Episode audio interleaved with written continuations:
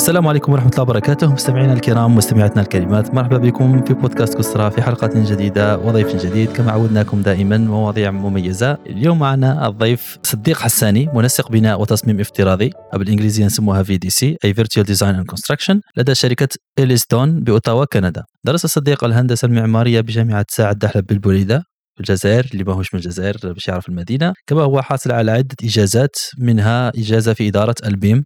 الطلبه تاعو المهندسين المعماريين يعرفوا ال BIM اللي هو نمذجة معلومات البناء. عمل صديق بشركات بناء كبرى عالمية معروفة مثل مثل SNC-Lavalin الكندية و Arabian Centres ومجمع دار الرياض ومجمع إعمار وعمل على عدة مشاريع ضخمة في دول عديدة. بلا ما نطولوا نفوتوا لطه ونبدأ مع الضيف الكريم يحكي لنا على التجربة تاعو تفضل طه. السلام عليكم ورحمة الله مستمعينا الكرام مستمعاتنا الكريمات.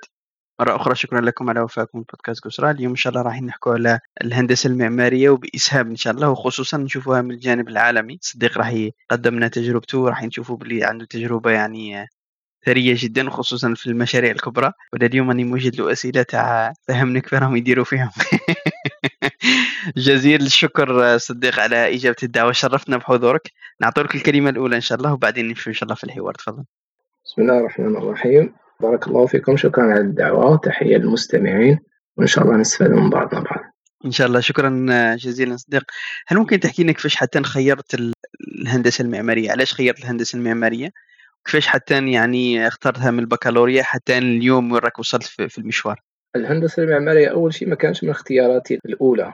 أنا كنت حابب أروح في المجال الطبي لأنه في الثانوية كنت إلى حد ما متفوق في مادة العلوم الطبيعية. طبعا تقريبا كل الجماعة اللي كنت معاهم تخصصاتهم كانت موجهة للطب وطب الأسنان أو الصيدلة إلى غيرها. يعني تقدر تقول كنت حابب أروح في الموجة معاهم. لكن بعدين عملت الطب كاختيار أول بعدهم كان صيدلة. الاختيار الثالث كان طب أسنان. والرابع والخامس كنت عملت اختيارات عندها علاقة بالمجال العسكري. والسادس كان اختيار الهندسة المعمارية. ذاك العام المنافسة كانت قوية على المجالات آه، الطبية. ما كنتش ضمن الناس اللي تحصلوا على المقاعد في هذه التخصصات. طبعا العسكر آه، بعدها كان فيه انتقاءات أنا ما ما كملتش فيها في ال- في الامتحانات. فظلت ال- الهندسة المعمارية كأني أجبرت عليها ورغم أنها كانت في الاختيار السادس. لكن ولما دخلت ما كانش عاجبني الوضع. يعني السنة الأولى حتى كنت بديت نفكر اني نغير في السنة الثانية. لكن السنة الثانية خصوصا إني كنت الوحيد من الثانوية كامل اللي رحت في هندسه معمارية. تقريبا أنا وواحد فكان اسمه يوسف رماد الله يذكره على خير. يعني ما لقيتش روحي وكنت حاب نولي مع جماعتي. يعني الطب قلت ما حكمتش العام من السنة الأولى ممكن نجرب السنة الثانية. لكن السنة الثانية في الهندسة المعمارية كان كان حظنا إنه بدينا نقرأ عند أستاذ كان عنده صيت وسمعة مليحة. حببنا خصوصا السنة الأولى كانت عند أستاذ سمعته طيبة لكن ال- ال- الجو اللي كنا فيه كان مش مليح فزاد نفرني من الهندسة لكن تغيرت الأمور 180 درجة في السنة الثانية.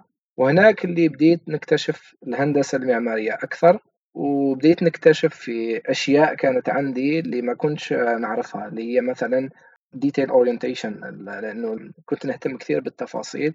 فلقيت وكثير من الناس قالوا لي عندك نظرة ال- المهندس وتابعت بدقة الأمور. فهذه بدأت تخليني نعاود نفكر وقلت ممكن نزيد نجرب نع- نعطي لها العام هذا ونشوف. وبالفعل كانت الحمد لله إنه الواحد يصبر ولقيت إنه لا بالعكس الهندسة المعماريه كانت أحسن حاجة اللي ممكن إني نمشي فيها. ووصلت نحبها مع مرور ال- الوقت. السنة الثالثة كنا عند أستاذ واحد آخر وبديت نعمل يعني جماعتنا. في كلية الهندسة وصرت نعرف ناس أكثر وكبرنا ال- العلاقات كبرنا النتورك. لا بالعكس صارت أحسن حاجة. امم بعد ما كملت يعني ال- الهندسة فقط مذكرة التخرج كانت في فيما يخص ماذا؟ لأنه المهندسين المعماريين كي يدير مذكرة التخرج لازم ي... لازم يصمم حاجة. ماكيت ماركات يعني أو أكثر حاجة ممكن الواحد يبقى يتذكرها على الهندسة هو المصروف. صح. صح صح إيه. ظلوا تمشوا بهذوك ال- البازوكا تاعكم هذيك اللي تعلقوها في اوه البازوكا. وأنا كنت نحشم بيها للأسف. يعني كنت نخبيها. هذا المرة أتذكر سبحان الله يعني آه، كانت الليلة تاع ال soutenance تاع مذكرة ليلة تقديم المشروع النهائي ليلة التخرج. فكنت قاعد في الحي مع مع جماعة. طبعا يعني مبلغه من العين بسيط يعني ما قراوش أصلا. فقلت لهم يلا يا جماعة أنا أخليكم. كانت الدنيا صيف. فقالوا لي يا أحمد زال الحالة راهي غير العشرة تاع الليل. قلت لهم لا غدوة أنا عندي إن شاء الله soutenance قالوا لي وشو هي soutenance قلت لهم يعني نهاية الدراسة والتخرج.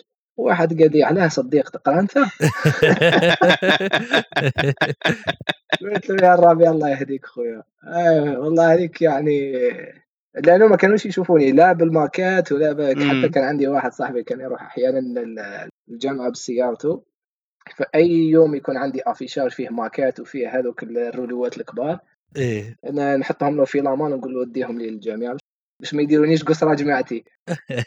كان عندنا المجتمع لا يرحم. آه إيه. إذا ممكن تقول لنا فايش كانت مذكرة التخرج؟ مذكرة التخرج كانت مركز علم آثار مركز مؤتمرات وعلوم الآثار. كانت في حسين ديب الجزائر العاصمة وكان مشروع حقيقي يعني مش مش افتراضي دارته الجامعة لا رحنا أخذنا أخذنا دفتر الشروط من وزارة الثقافة وعملناه بالشروط اللي كانت على أرض الواقع وكانت مسطرة من الوزارة نفسها. م. أنا كان عندي سؤال في هذا الأمر. علاش مذكرات التخرج اليوم بحسب علمي في معظمها لا تستغل معناها يديروها المهندسين باش يتخرجوا ولكن بعد تبقى أدراج المكاتب. حبيسة الأدراج. آه قالوا أدراج المكاتب. هو فيه خطأين في رأيي طبعا. الخطأ الأول جاي من الدولة والخطأ الثاني جاي من الجامعة نفسها. باصينا صديق خطأ مش من الدولة خطأ منا. الخطأ فينا الخطأ فينا. أنا بنيه صافية والله. أول شيء اللي معروف تقريبا في كل المجالات كاين قطيعة بين الحكومة أو خلينا نقول الإدارة الجزائرية بما فيها الوزارة وقطاع التعليم. وقطاع التعليم وأرض الواقع. يعني خطأ إدارة أنها ما تواصلش فيما بينها. الإدارة نفسها إدارة قطاع التربية مع إدارة مثلا أي وزارة أخرى. إذا تحكي مثلا عن المالية وزارة المالية مع وزارة التعليم العالي أو مثلا الهندسة تحكي على وزارة الثقافة أو وزارة التخطيط مع وزارة التعليم العالي وكل الوزارات الأخرى. والثانية بين مثلا خلينا نحكي ونقولوا إما وزارة التعليم العالي اللي هي مسؤولة أو تمثل الجامعة وبين أرض الواقع. يعني حتى بين الشركات والجامعة بين مكاتب الدراسات والجامعة إذا كان في الهندسة المعمارية أو في مجالات أخرى. فتلقى أنه الناس حتى لو تروح أو الطلبة مثلنا إحنا إحنا كنا حابين نديروا مشروع حقيقي. اللي على أرض الواقع ويكون خبرة قبل التخرج. يعني يروحوا لأرض الواقع يشوفوا المشكل ويحاولوا يدرسوه. بعدين يجيوا بحلول وهذيك الحلول إما أحيانا الجامعة هي اللي تقدمها للوزارة أو للإدارة. وأحيانا إذا كان الأمور مسطر بالشيء إدارة الدولة هي اللي تروح للجامعة وتحوس هل في عندك اكتشافات هل في عندك دراسات جديدة هل في عندك مثلا منشورات خرجتوها مؤخرا. اللي درستوا فيها قضايا معينة اللي ممكن نستغلوها ونطوروا في مجال معين. فهذه هي مشكلتها القطيعة. على هذا كل المشاريع أو الدراسات اللي تعمل تكون حبيسة الأدراج وللأسف أحيانا يجي واحد يكون عنده نية طيبة يحاول يرجع ويعرف هل تمت دراسات لكن للأسف هذيك الدراسات اللي تكون انعملت تكون عملت قبل سنوات. فالحل اللي كان موجود كان حل لسنة معينة. ما تقدرش تطبقه على الوقت اللي رانا فيه. الوضع الحالي. مم. بعد ما كملت البليدة وش كان يعني عملت في الجزائر وبعدين مشيت للخارج؟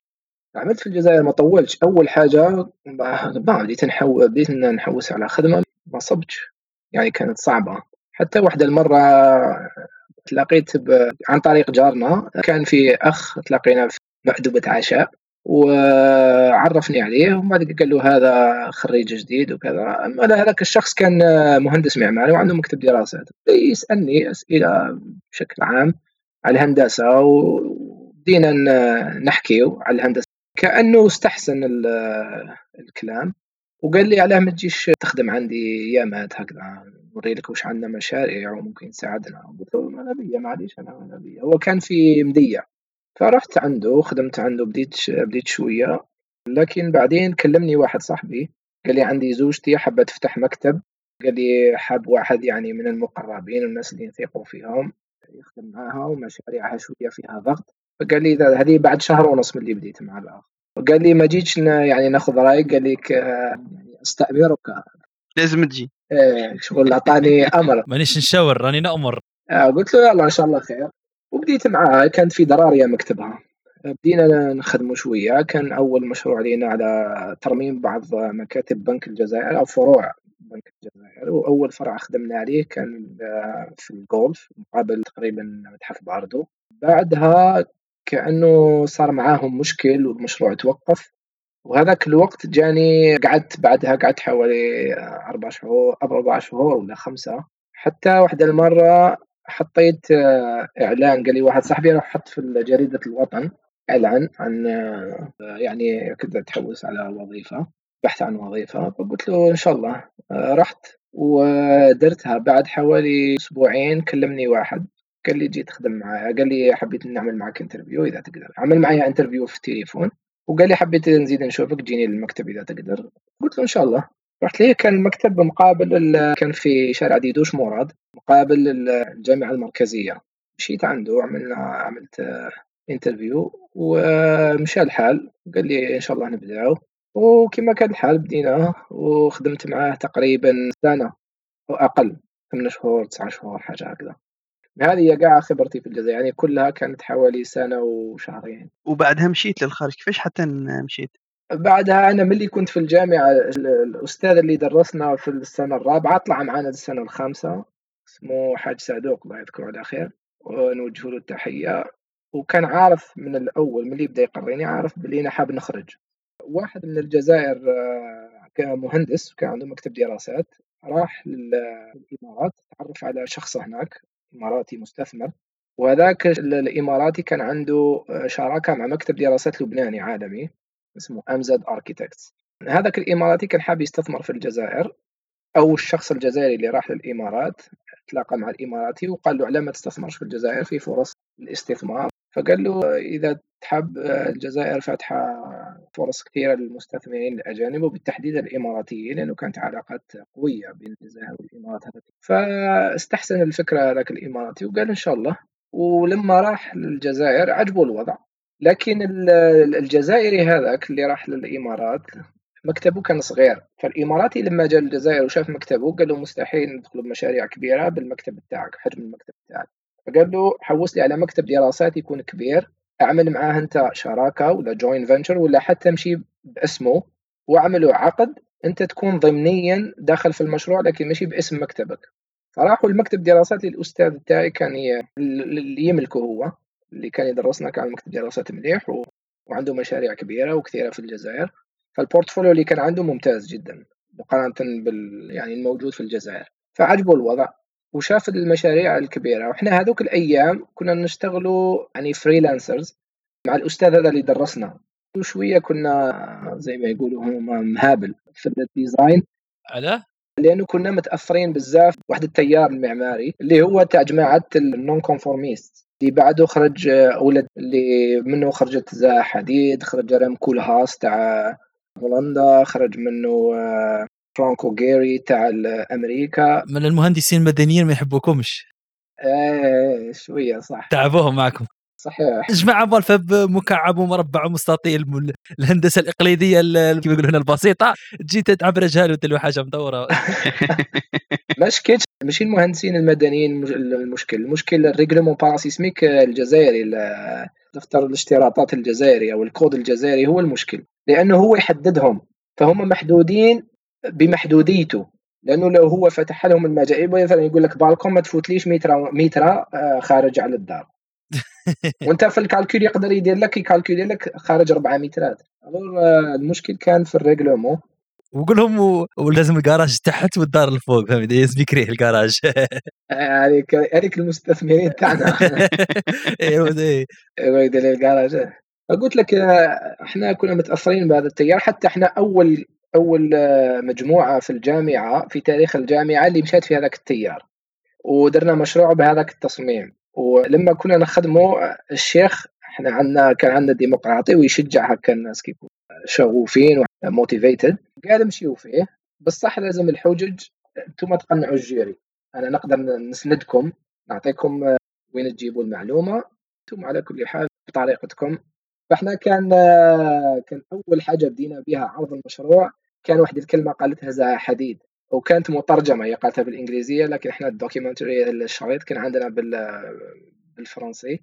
فقالت ça m'est égal ce que pensent les gens ما يهمنيش واش الناس تفكر أو يعني عليا. فهذه كانت أول رسالة إحنا جينا. يعني إذا تحاسبني حاسبني هل المشروع يعني يخدم ويعطي حل أو لا. أما اللغة المعمارية فهذه شيء ثاني. ونقدر نحاججك على علاش خدمنا بهذه هنا وعلاش خدمنا هذه هنا. وراعينا حتى الهندسة المعمارية المحلية لأنه هذيك المكان اللي كنا فيه تاريخيا كان كان يسمى الفحص. الفحص في الجزائر هو كانت استراحة الداي حاكم الجزائر في ذاك الوقت. كانت الأراضي اللي على برا تسمى الفحص. دار منزل الداي كان موجود قدام المشروع نتاعنا. واللي حاليا ما زالت موجودة الدار هذيك في ثانوية الثعالبية اللي موجودة بحسين داي قدام حي المذابح les abattoirs quartier des في العاصمة. بعدها في وقت فرنسا عملتها تقريبا منطقة صناعية وعملت سكن للعمال فيها. فكانت كلها عبارة على مستودعات كبيرة أو مصانع صغيرة وسكن عمال. وإحنا طبعا هذيك المدينة تعرفوا هدمت تقريبا كلها ورجعوا عملوا إعادة إحياء ذاك الحي بمباني جديدة واللي حاليا صارت فيها المحكمة العليا أو العليا في العاصمة. بشكل عام هذا اللي كان صاري. قلت لك حنايا نرجع للنقطة أن الأستاذ لما خدمنا هكذا وكل شيء وكان عارفني أنه أنا كنت حاب مشاريع كبيرة لما جاء الإمارات يطلب منه يعمل شراكة مع مكتب كبير كان هو مكتب المدرس اللي درسنا. فمر بعدين عجبوه المشاريع. وورى أحد المشاريع اللي وراها له هي المشروع اللي خدمنا عليه قلت لك كنا فريلانسرز مؤخرا. كانت مسابقة معمارية لتصميم آه، مركز آه، إدارة الضرائب بمدينة عين الدفنة. ونجحنا في المشروع. وكان من ضمن الناس اللي شاركت مكتب دراسات الأستاذ ثاني درسني في الجامعة. وفزنا عليه. فرح بينا الشيخ وقال لنا الصحة وعجبه وأعطى تصميم يعني وراه المشاريع وقال يعني ممكن نجيب لكم جديد خبر يفرحكم راح للإمارات ورى المشاريع اللي عملناها لهذاك المكتب دراسات اللبناني. مكتب دراسات اللبناني عجبته تقريبا التصاميم اللي كانت موجودة. فقال في بوتنشل طبعا حجم المشاريع صغير سكيل صغيرة لكن كان فيه مؤشرات إنه يعني في مادة خام موجودة ممكن أنها تستغل. قالوا نحتاج ثلاث مهندسين معماريين وكان في طور التوظيف. كنا تقريبا حطينا له 41 سيره ذاتية. كنا من كنا من نفس الجامعة ومن نفس الدفعة التخرج. نشوف هذاك النهار. اولا لما كلمني الشيخ أنا كيف سمعت بها؟ أستاذي اللي كان درسني كنت في في الحافلة رايح لتافورة. محطة الحافلات في العاصمة. باش نروح للمكتب نخدم. كانت 8 تاع الصباح. عيط لي ما قاليش حتى السلام عليكم. قال لي صديق جيب لي باسبورك والدبلوم تاعك. قفل المكالمة. ما عندوش الوقت. إيه. عيط له قلت له الشيخ صح أنا ما فهمتش. قال لي ما تسقسيش بزاف. قال لي رحت للمكتب دخلت طلعت قلت له اسمح لي اليوم ما نقدرش نجيك. معيطوا لي نحتاج نولي. رجعت للبليدة ديت له شي يحتاج.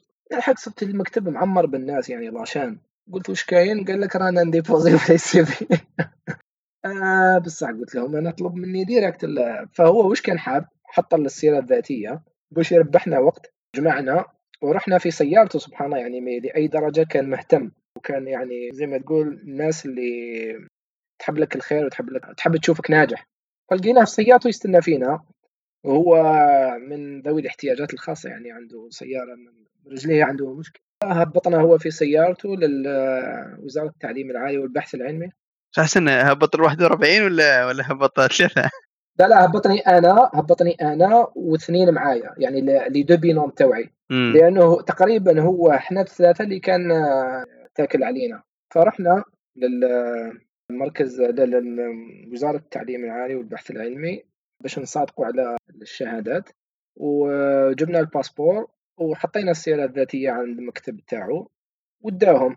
ثانيين كل واحد راح دارها وحده. بعدها حوالي بشهر لما رجع هذاك الاماراتي وحكى مع على اختيار على ثلاث آه، مهندسين. مش إحنا كلنا ثلاثة أنا واثنين من أقسام أخرى. وكنا نعرف بعضنا على كل حال. وقال اختيار علينا. وبعدين بدأت إجراءات التأشيرة وكذا. وتعطل لي فيها شوية الأمر و... لكن بعدها مشات. هنا هنا كانت بداية رحلة من خارج الجزائر. هي بعدها عملتوا في الإمارات. لو أنا كي شفت لقيت باللي عملت على عدة مشاريع في الخليج عموما مش في الإمارات فقط. هل ممكن تحكي لنا عن المشاريع اللي عملت عليها؟ أنا شفت مثلا كافي تاع فورمولا 1 إذا راني مش غلط. امم ممكن تحكي لنا عليهم؟ لأنه أنا كي تلحق هذو يعني مشاريع كبيرة. هل هو تاع سباق تاع تاع أبو ظبي تاع الفورمولا 1 اولا إحنا بالبليدة يعني بليدة واش مدينة صغيرة هذاك الوقت. وش دليل؟ بس بليدة عندكم جماعة الدراجات النارية هذوك في ال autoroute تلقاهم معروفين. أنا أنا كنت شوية داخل معاهم على بها هذوك لو كانوا كانوا يشافوني بالبازوكا تاع الآخر يخرجوني من الجروب. فتقريبا ماشي شايفين. أول ما وصلنا كنا إحنا ثلاثة اثنين حضرت التاشيره تاعنا وواحد كان مازال فرحنا أنا والأخ أروني رضوان أول مرة نجيبوا تذاكر والقطرية لحقنا على المطار نصيبوا السيارة كحلة كامل حتى بالفيمي وكذا ونصيبوا السواق شد شد لافتة فيها أسماءنا ومطار أبو ظبي يعني يبهر. امم إيش من عام هذه؟ هذه كانت في 2008 امم قلت له رضوان هذا هذا إحنا لينا؟ فقال لي أنا شوف في اسمي واسمك. وبعد كده فتح لنا الباب وقلنا لا قلنا أهلا شباب أهلا وسهلا.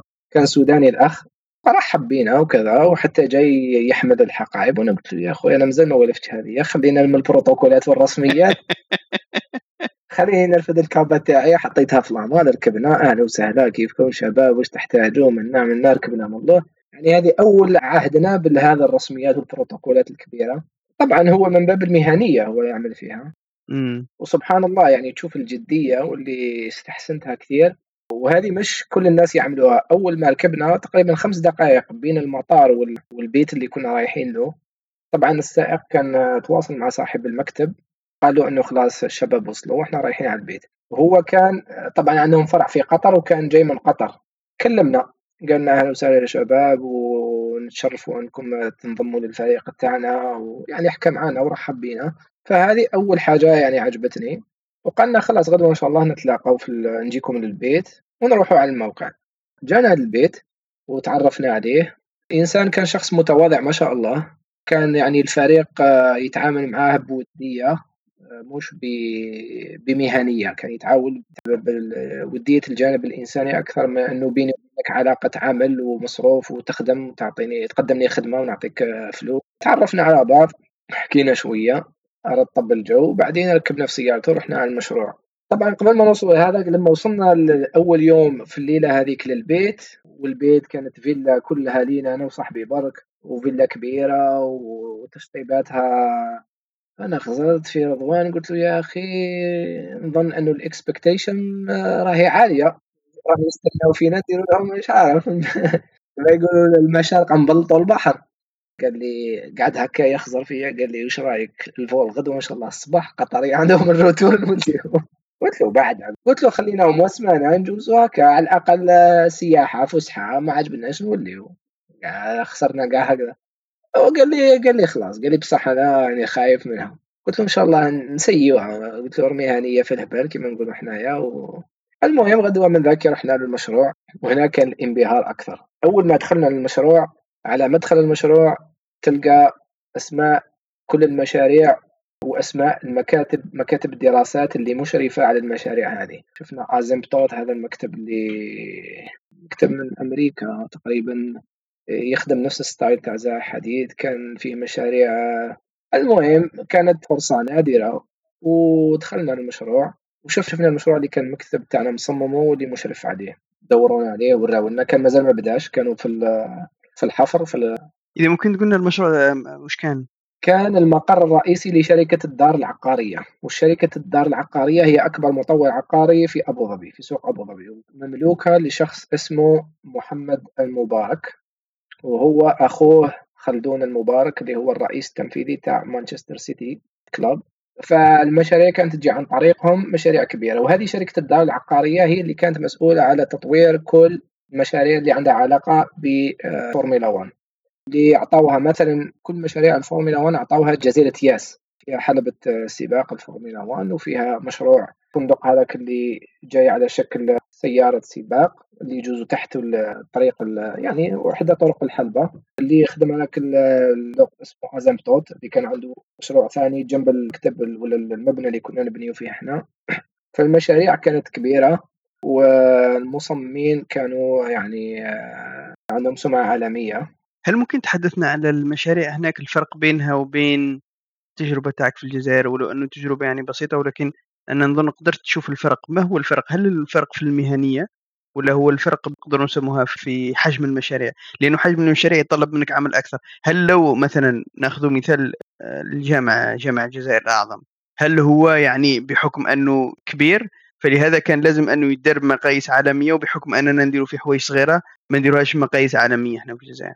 طبعا سؤالك في عدة أسئلة، أول حاجة نبداو بها هو الفرق يكمن في الإيمان بالعلم. الإيمان بالعلم اللي يخلي المستثمر ما يستخسرش. الجانب المادي إذا مثلا جيت وقلت له المشروع هذا يكلفك كذا لو عارف أنت تحكي عن علم وهو يؤمن بهذا العلم. يعني مثلا إذا تقول له ندير لك مشروع مدة حياته كذا بالمواصفات كذا صديق للبيئة وكل شيء ويدخل لك كذا طبعا هما هذه إذا حكينا في الجانب المعماري فقط.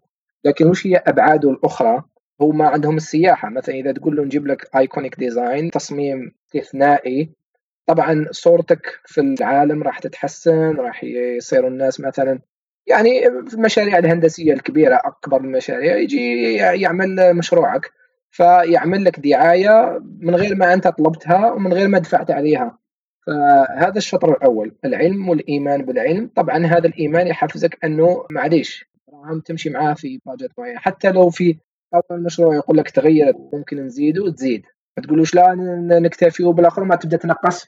نقص منا زيد منا نقص منا تبدا ترقع وهذا ما صار في مسجد الجزائر الأعظم. مسجد الجزائر الأعظم الدولة كانت حابة مثلا اولا قبل ما نقول وش كانت حابة الدولة ولا القصة والنية والسيناريو اللي صار به الموضوع مليح. لأنه طبعا المنطقة هذه كانت تسمى على ذاك لافيجري وهم حبوا يمحيوها ويعطوا يبعثوا رسالة أنه ال site هذا اللي كنتوا تسموه لافيجري راح يصير فيه مشروع مسجد أعظم وراح يكون هو يعني رمز الجزائر. اسمح لي أخوي صدق أختلف معك في هذه.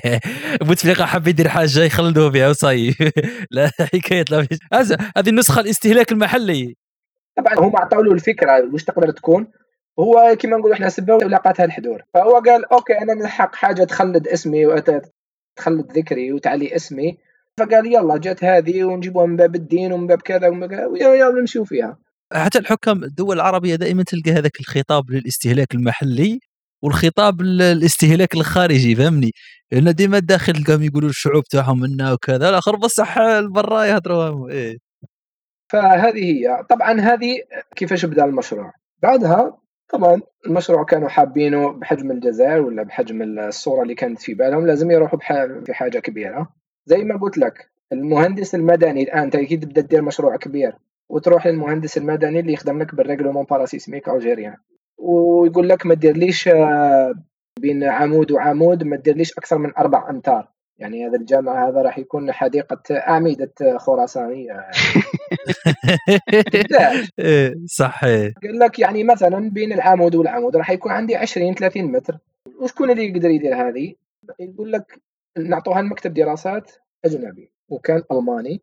طبعا واللي يتابعوا المفروض يتابعوا هيئة محلية تابعة للدولة تاعنا. لكن بما أنه اشتراطات البناء عندنا ماشي بهذيك الدرجة من التطور أو ما فيهاش لا ما فيش في القانون تاعنا شيء يحكي على هذوك مثلا المقاسات والمقاييس. فبالتالي كان فيه هيئة أجنبية هي تابع مثلا كل ما تم حسابه ال building specs اللي كانت انعملت فجابوا كتاب نظن كان فرنسي ولا ما مش عارف منين. هو تابع هذيك الدراسات وقيمها واللي كان يعطي مثلا توصيات اللي بناء عليها الدولة كانت تعتمد أو لا تعتمد آه، تنفيذها. طبعا على هذا الأساس تم تحديد آه، تكلفة المشروع.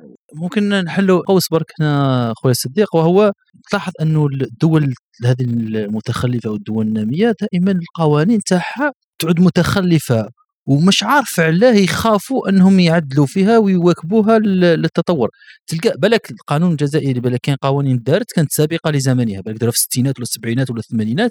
بالك في وقتها كانت هذيك هي ال top واش الحق الاشتراكية top ولا حق التنظير في ذاك المجال. ولكن من بعد شي صرا يصرى واحد الركود فكري واحد التجمد وعدم التجديد اللي من بعد يصرى لنا كما الأسطورة هذيك تاع اليونان ولا تاع الأغريق. سرير البروكست هذا الشيء أنه كل إنسان يجي يكون يعود أطول من هذاك السرير يقصوا له كراعيه باش يدخل في السرير. فهنا واش يصرى كل ما يجي حاجة يحاولوا مشروع يقصوا له كراعيه باه يدخل في هذيك القوانين البالية. عوض أن يديروا قوانين تماشي تطور تكنولوجي. لا لا يروح عقب كل مشروع. هنا في اللهجة تاعنا يقول لك خوشب. بكري كما قلت أنت الخشبة بل بالخشبه والخشبة. في الصالون كانوا قال 3 متر ولا 4 متر. كان كان مستحيل إنك تلقى غرفة في أي بناء وأن يتجاوز بين الحيط والحيط. من غير عمود قال هذيك. تقيضك انه علاه رانا نتخلفوا على حاجة قديمة وجدنا عليها اباء. لا أكيد. لا مشكلتنا صارت تقريبا في في التسعينات هذيك هي اللي ردتنا سنوات للور وقبلها كانت يعني الرجل المناسب في المكان المناسب. بعدها صارت آه، يعني كل واحد يوظف على حساب آه، شكون وظف التوظيف كان فيه مشكل.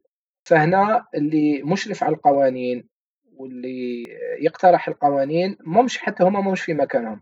فبالتالي لا لا يسن قانون صحيح ولا مثلا يقيم يعرف يقيم قانون حتى لو كان صحيح يجي يخلط فيه كما نقول يسقمها يعميها وثم حتى هذا حتى لو نسن قانون صحيح مشاو فيه ونعمل لا يطبق في وقته. فبالتالي لما يطبق في مرحلة بعدها يكون مش في وقته. تصير ما يعطيكش الحل اللي المفروض ينحي هذيك المشكلة إنما يزيد ممكن الوضع سوء. فهذه هي بشكل عام اللي كانت. وكما قلت لك زي يبدأ ينقص من دير من دير من. طبعا مشروع الجزائر العربي اذا خذيناه كمثال كانت عنده مشاكل وغيروا فيه أمور. طبعا العوام ما تبانش. لكن للمهندس المعماري يفضل لو مثلا نفس الاقتراح اللي انعمل لأنه فيها قصة فيها فلسفة فيها كانت مع الأمور هذيك. وزي ما قلت لك السياسيين أو مثلا الماليين أو الناس العوام بشكل عام ما يهمهمش هذا الأمور وهذه الحكاية.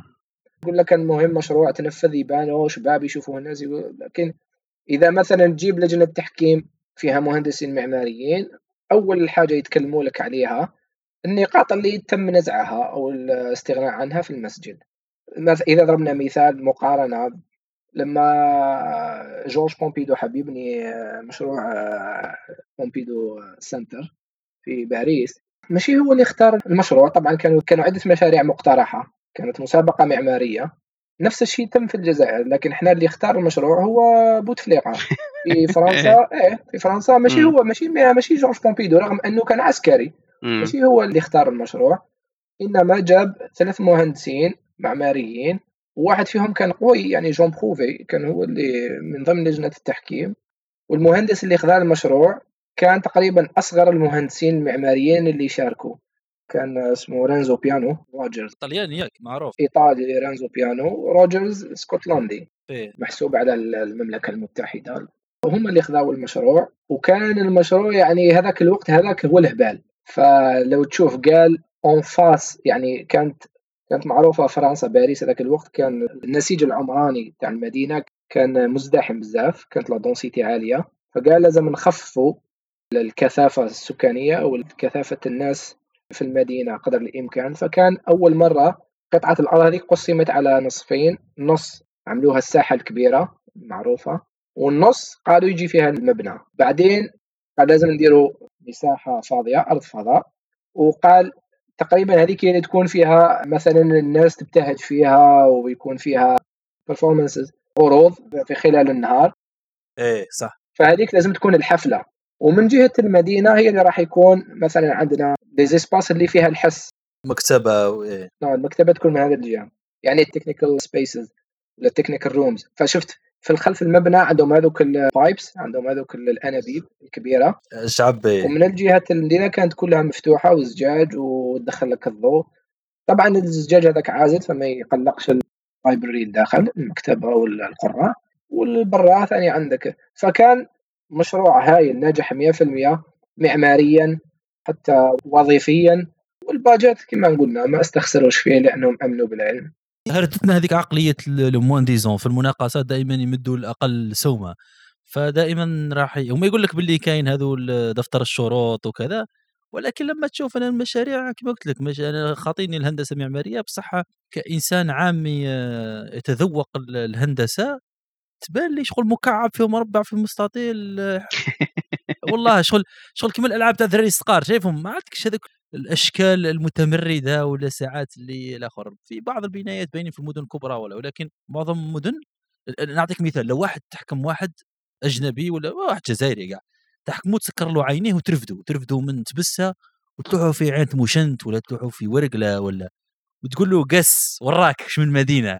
كل ما يشوفش السيارات والماتريكيل تاعهم ما يعرفش روحه وراه بالك كل ما يسمعش الناس وما يشوفش الوجوه ولا كاين واحد الحوايج اللي تخونه لكن اعتمادا على المعمار وحده ما يعرفش روحه. ما يعرفش. نص بنيان باربا ولا جور الأحمر هذاك طالع الضاله مش كاملة البنو هذيك فوق الآخر. ف وتلقى ساعات ناس يحاول يدير حاجة جميلة علاه ما يشرطوش ثاني على الدولة تاعنا ما يشرطوش نسق معماري على الناس. يعني ما تشوف الدول الأوروبية الناس ما يبنوش كما حبوا ما يجيش ما تلقاش في وسط في باريس ما تلقاش واحد باني دار أسلوب تاع كيما الدار مبنية في الجنوب ولا والعكس. فأنا هذا اللي تحيرني. ممكن نعقب على نقطة قلتها ال moins-disant ونرجع لك علاش الدولة ما ال moins-disant مثلا هذه نيتها طيبة لكن إذا طبقت في الدول المحترمة واللي تعطي أهمية للتكوين بشكل عام إيه. في كل المجالات عندهم ال minimum requirements الاشتراطات أقل شيء مطلوب. أضعف الإيمان. م. عندهم وحده وحده الخط ما ينزلوش تحته اللي هو ال minimum requirements فأنت إذا مثلا المشروع هذا بمستوى معين بمبلغ معين لازم له اشتراطات كذا أنت ما دام تدخل في هذيك الاشتراطات يعني حتى لو مشوا معك إذا ما عندهمش اختيار ثاني تعطيهم المطلوب. فهذه ال moins-disant المفروض إنه جميع المقاولين اللي داخلين ينفذوا هذا المشروع يقدروا ينفذوه. عندهم الأهلية إنهم ينفذوه فقلت لك مشكلة الجزائر إنه أوكي يعطوا له الاعتماد لأنه يعرف فلان ماشي؟ لأنه خدمته وصلاته. لأنه أنت المقاولين باش يلحق ينفذ حجم بهذاك المشروع باش يلحق لدرجة الاعتماد هذيك لأنه في عدة درجات كما تعرف. باش تلحق لهذيك الدرجة طبعا مريت على مشاريع كثيرة وعلى اجازات وعلى اعتمادات قبلها. هذيك تحدد مستواك. فالمفروض إنه أنت ما دام دخلت عندك هذاك. وإذا في الأخير ما قدمتش المطلوب أنت اللي تتحمل المسؤولية. وإذا كان فيه مصاريف زيادة حتى تسقم الأمر اللي فشلت فيه تكون عليك. يعني أنت تتحملها مش الدولة. أو الزبون يعني أو المالك بشكل عام سواء الدولة أو قطاع خاص. لكن إحنا في الجزائر قلت لك كان عندنا هذه تاع بشي أعطي له دير ذا يعرف فلان يمشي له أموره. هذه اللي خلات أثرت على جودة المنتوج. والهندسة المعمارية مثال مبسط على كل المجالات الثانية. نفس الشيء في الزراعة نفس الشيء في المالية نفس الشيء في الخدمات نفس الشيء في ال IT. إذا مثلا أنت ما عندكش الاعتماد أنك مثلا دير لي networking تاع وزارة ولا قطاع حساس ما, ما, ما تقدرش. تصير يعني الاختراق يكون بسهولة. يعني أنت داير رنجيلة و... فهمت. هذه هي اللي صار في قصة ال moins-disant في الجزائر المفروض ما يكونش ال moins-disant بس صح الناس كامل تمشي في هذا ال procedure لازم يمشيوا فيها. نرجع الآن الدولة على ما تفرضش مثلا style معين. أولا في كل الأحيان المهندسين طبعا المحترمين واللي يقدروا العلم واللي يشتغلوا واللي يخدموا خدمة آه، كما نقولوا على على أصولها.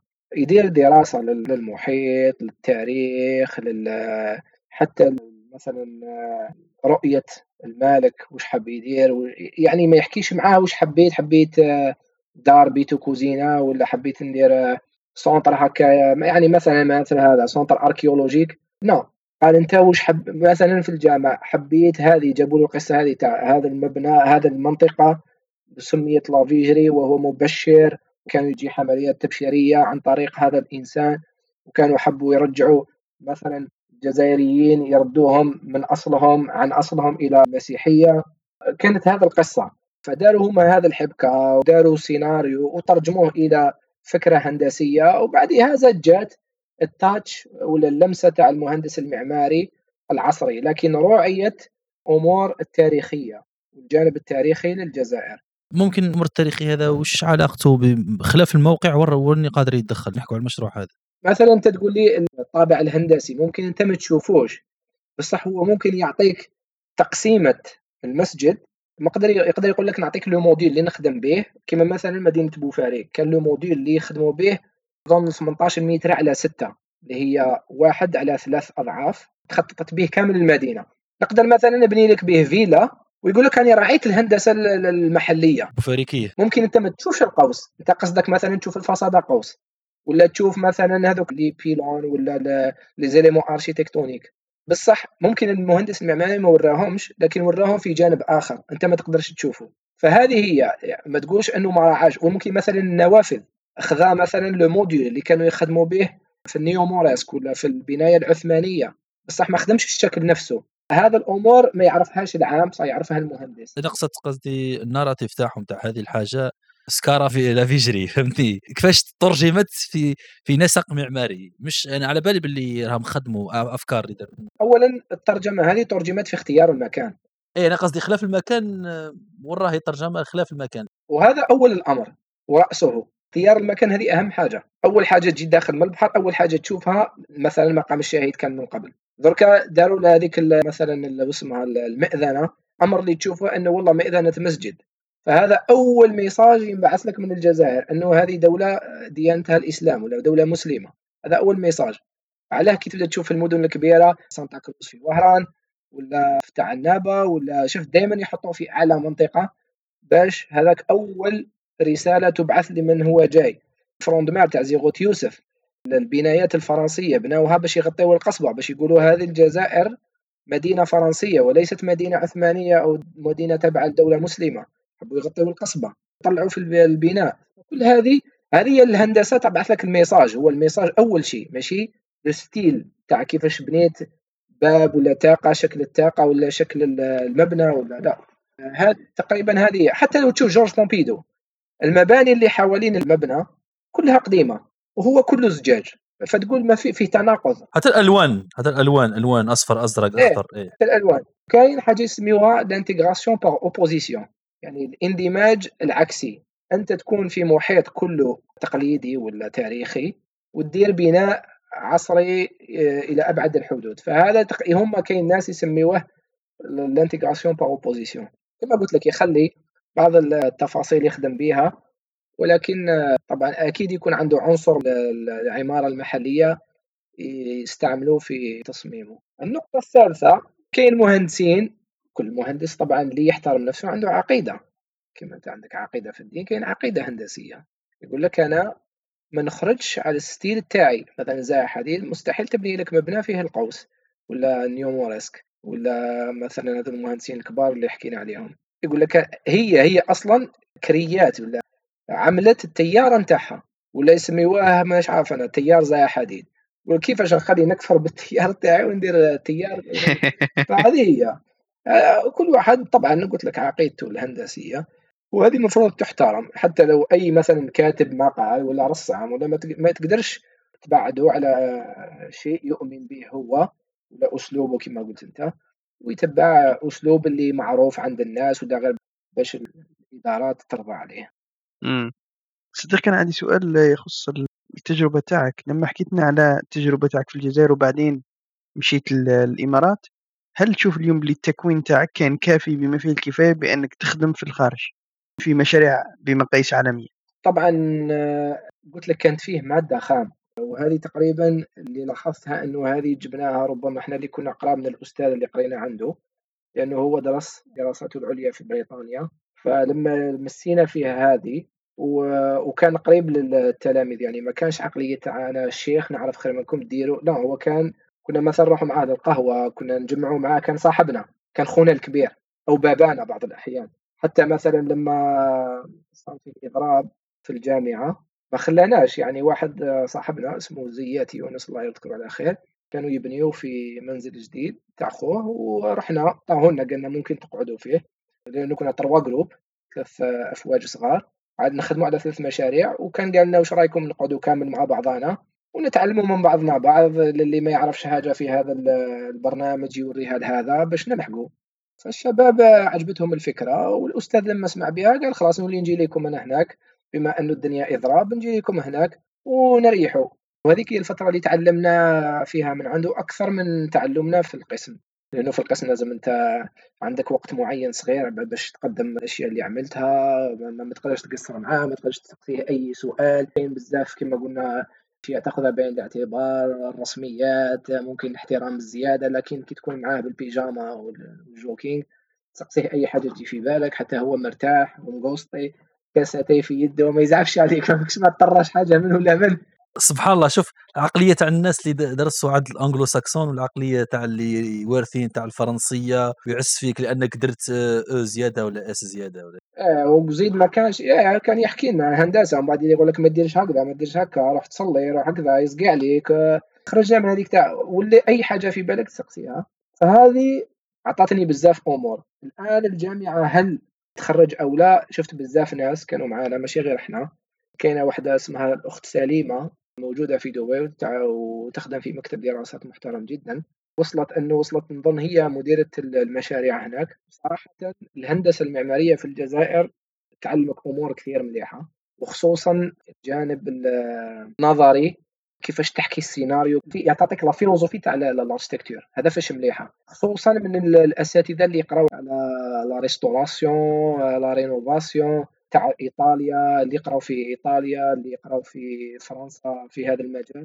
هذوك يساعدوا كثير. وطبعا l'histoire critique de l'architecture هذيك تعلمك بزاف أمور. وطبعا أنت بهذه اللي تبني بها لأنه إذا كان تطورك أو الفكر تاعك فكرتك الهندسية وفكرتك المعمارية عندها حكاية ومستمدة من فلسفة قوية راح تكون راح تنفذ بطريقة ممتازة وتجي آه، مدمجة في contexte في ال site موقع في المدينة لأنه تعلمك كيفاش تدرس الموقع تعلمك كيفاش تدرس تاريخ الموقع وتاخذ بعين الاعتبار كل الاشتراطات العمرانية اللي هو ال urbanisme كاين يعني رغم أنه ما صار تحديثات كثير على البرنامج الهندسه المعماريه ولكن أنا شفت الناس هذاك الوقت لحد لحد هذاك الوقت كانت فيه مؤشرات إيجابية كثيرة. الآن حاليا الله أعلم ما عندي بزاف ما رحتش للجامعة وما شفتش الوضع كيفاش راهو آه لكن آه لو نقارن لك مثلا بالسعودية مؤخرا آه كنت نروح آه آخر ايامي السعودية كنت نروح لجامعه الملك سعود آه، فرع الهندسة المعمارية. نقدر نقول لك يعني المهندسين اللي راهم يكونون في السعودية على أعلى أعلى أعلى مستوى. وممكن راح نصير نشوفوا يعني السعوديين بمستويات عالية جدا ومقاييس عالمية. صح. استثمروا استثمروا ياسر في التعليم بالسعودية. لا لا استثمروا بزاف وحتى ممكن أقارنها بالإمارات. الإمارات ممكن تشوف أنه عندهم صارفين دراهم باش يوفروا إمكانيات أكثر لكن الأوتكم الطلبة ما شفتش نفس الجودة والنوعية اللي موجودة في السعودية. أظن أن السعودية ثاني ال advantage تاعهم الوعاء السكاني تاعهم كبير. فيكونوا العنصر المحلي مش كما الإماراتيين وإن اكثريه يعتمدوا على العماله الأجنبية ولا لا غالب الديموغرافيا تحدد ذلك. هم ما يلحقوش مش عارف شحال أقل. لا ولكن يستثمروا في الإنسان. عندنا ديموغرافيا أكبر من السعودية زبير. يديروا 26 30 ولكن آه، أكبر من, من ناحية الاستثمار يستثمروا لو كان تشوف مثلا المغرب العربي 100 مليون أكثر بكثير من الخليج. وبالرغم يخرجوا أفضل. حسنا لك تقول لي المغرب يخرجوا خير من السعودية. لا أقصد المغرب العربي مع عنده آه، طاقة ديموغرافية هائلة ولكن ما يخرجش كما يخرج الخليج. آه إيه إيه أنا معك في هذه نوافقك آه، ساعات راه الديموغرافيا كما ناخذ مثال الصين مثال. الصين راه يتخرج خير من الأمريكان ذاك حاليا لأنه علاه الصين عندهم مليار عندهم نقولوا 30 مليون آه، مهندس برك.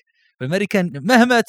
لكن لو تحسبها نسبة تلقى ممكن في الأمريكان النسبة أعلى. صحيت. كي par exemple نقولوا نتخيل نقولوا 1% من المهندسين يخرجوا top of the top 1% في la Chine نقولوا 10 ملايين في الأمريكان نقولوا مليون. وعد في ال 10 ملايين تاع la Chine 1% تزيد تدي ال 1% تاعهم فهمني؟ المهم نحكوا في موضوع آخر دائما في الهندسة المعمارية وكذا. شوف أنا أصحابي هذه اصحابي واحد فاميلتي المهندس المعماري قاتليني بهذه حكاية ال BIM وال وال VDC بحكم اختصاصك صديق الله يسرك تقدر تحكي لنا عليهم وش هو ال BIM وش هو ال VDC وعلى رانا نسمعوا بهم بزاف مؤخرا في السنوات الأخيرة. طبعا ال BIM يعني مش راح مش التخصص اللي راح يرجعك مهندس معماري أحسن ولا اسوء إذا ما عندكش. ال BIM هو تقريبا اشتراط لل... للوقت الحالي اللي يعتمد على على الرقمية بشكل عام digitization. إذا ما عندكش ال BIM لا يعني أنك مهندس معماري سيء. وإذا كان عملت ال BIM باش تتخصص فيه وهملت الهندسة المعمارية معناتها راك نزلت درجة أقل. لأنه الصح المهندس المعماري هنا وال BIM هو support وتكملة للمهندس. فأنت يعني يعني وسيلة. م. أيوة هي وسيلة تستخدمها باش تطرح فكرتك بشكل رقمي. يعني تبنيها في برنامج تبنيها كامل في هذاك البرنامج وتحاول تكتشف الأخطاء ولا المشاكل اللي تكون اللي قد تحدث في مراحل إنشاء المشروع. وأنت هذه تكون كخطوة استباقية أنك تعالج هذه المشاكل قبل ما تحدث. طبعا هذا راح يكون له تأثير على المشروع. وش هو التأثير؟ في ثلاث أمور تقريبا لأنه أي مشروع على حسب ال project management عنده scope of work وال time و cost وال quality فهذه راح تأثر على الجوانب الأربعة. طبعا ال scope of work كلنا عارفين وش هو المشروع. النوعية إنه مثلا أنت تبني حاجة وتب... وتكتشف أنه عملت خطأ وش يعني لازم تكسر يعني تعدل باش ترجعها للشيء اللي كان مصمم. فالحاجة اللي تتكسر واللي تخدم معوجه وتسقم عمرها ما راح تكون زي ما كانت من الأول. فطبعا النوعية راح تكون أجود. أنك تبنيها من المرة الأولى صح. فهذه تأثر لك على الجودة واللي هي راح تأثر لك على السمعة تاعك لأنه لو تأخرت في الوقت وخرجت مشروع بجودة عالية راح ينسوا لك هذاك المشكل. لو صرفت عليه أكثر من الغلاف المالي راح ينسوا لك هذاك المشكل. تقدر تسيب روحك أعذار. صارت الإنفليشن تضخم صار مشكلة هنا صار مشكلة هنا تأخرتوا علينا في الدفع آه هذا ضرني في هذه تلقى لها حل. لكن إذا عملوا لك كل ما طلبته والنوعية كانت عيانه هذه أول حاجة تأثر لك على سمعتك. ثاني شيء هو الوقت. إذا مثلا عندك المشكل هذا عرفت أو تفضلت لوجود مشكل وعالجته قبل حدوثه مثلا ممكن تعديله راح يكلفك مدة زمنية معينة عام عامين شهر شهرين على حسب المشروع.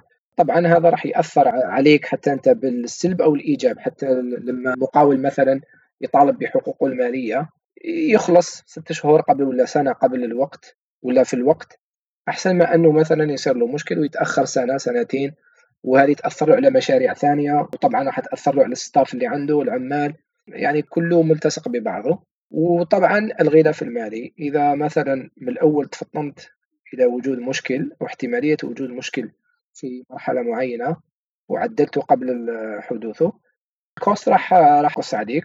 وممكن راح تكون رابح في الموضوع. وطبعا هذيك تعتبر من أرباح الشركة وتقسم على الموظفين ويكون البونص تاع ذاك العام أحسن.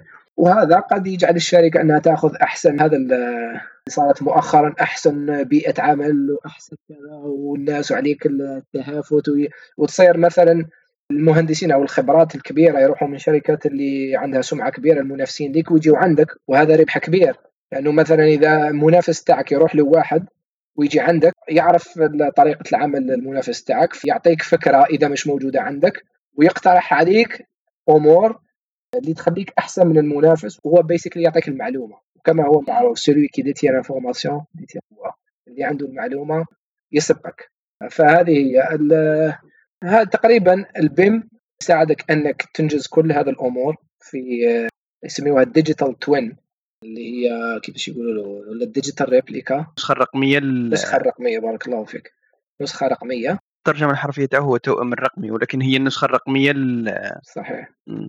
النسخة الرقمية اللي هي وبعدها هو هذا ال BIM ينفع كل مراحل المشروع حتى هدم البناء نفسه. يعني تبدأ من أول يوم تجتمع به مع المالك اللي حابب ينفذ المشروع يعطيك نظرته وبعدين يبدأ المهندس المعماري يشتغل على الطلب للزبون في هذه منصة ال BIM. طبعا ال BIM الشيء المليح فيه إنه يعطيك كل المعلومات في نسخة ثلاثية الأبعاد. يعني مش كما كانت من قبل ثنائية الأبعاد. إيه. من المخططات الهندسية بك تشوفها في ورقة؟ إيه. ما تقدرش تتخيلها لا فهذا يعطيك ثلاثي الأبعاد. طبعا فيه أشياء ثانية ممكن تستخدمها. تستخدم ال drones تستخدم ال laser scanners باش تعمل survey يعني مسح للأرض الأرض الواقعة في في ثلاثية الأبعاد اللي ممكن بعدها هي تدخلها للبرنامج وتخدم عليها. فيكون قربك للواقع والدقيق بشكل أكثر من ما كان عليه الأمر من قبل عن طريق مخططات ثنائيه الأبعاد. وهذه كل وقت تحدث كل مثلا أسبوعين شهر يتم التحديث مثلا عن طريق ال drones. ال drones هذه تسمح لك مثلا تشوف التموين اللي تم ولا التوريدات اللي تجي للموقع تقدر تحصرها تعمل لها حصر تتابع ال cost تاعك التكلفة ال logistics هذه الأمور كلها في منصة ال BIM. فيبدأ من المهندس في التصميم وبعدين التنفيذ وبعدين تسيير المنشأة مثلا بناء على النسخة الرقمية اللي أعطيتها لهم. إذا صار مشكل الآن صارت ما يسمى ال internet of things إنترنت الأشياء. كل مثلا خلينا نقول ماكينة ولا جهاز. حاجة اللي تستهلك في المشروع عندها مدة حياة معينة. لما توصل لآخرها أنت مثلا عندك سنسورز وكل ما مثلا إذا وصلت إلى آخر آخر طور في يعني حياة المنتج هذاك يعني يعطيك إشارة أنه لازم يغير. وهذا يكون في النسخة الرقمية اللي عندك اللي أعطيتها أنت لفريق التسيير تسيير المنشأة. وهم يعرفوا أنه الوقت لازم أنه هذا القطعة تغير أو هذه تعدل أو هذه مثلا ترمم. طبعا عندك المقاييس تقدر من خلالها تجيب كم تكلفني أني نعدل هذه أو نشري هذه. ويكون فيها المورد شكون اللي خدمه أو الشركة المنتجة. شحال كان هذاك الوقت وحاليا شحال ممكن صارت. هذه المعلومات كلها تربحك وقت وفلوس وطبعا كما كما قلنا الجودة اللي هي أهم شيء في هذه النقاط كلها اللي راح تكون على مستوى عالي. وبعدها مثلا إذا المشروع وصل إلى نهاية حياته تقول مثلا الهدم المشروع demolition phase. طبعا المشروع هذا كم راح يكلفنا؟ لهدمه. وشنو هما مواد البناء المستخدمة؟ لأنه طبعا عندك حصر على كل هذه الأمور. ففي منها recyclable في منها اللي يمكن أن يعاد تكريره.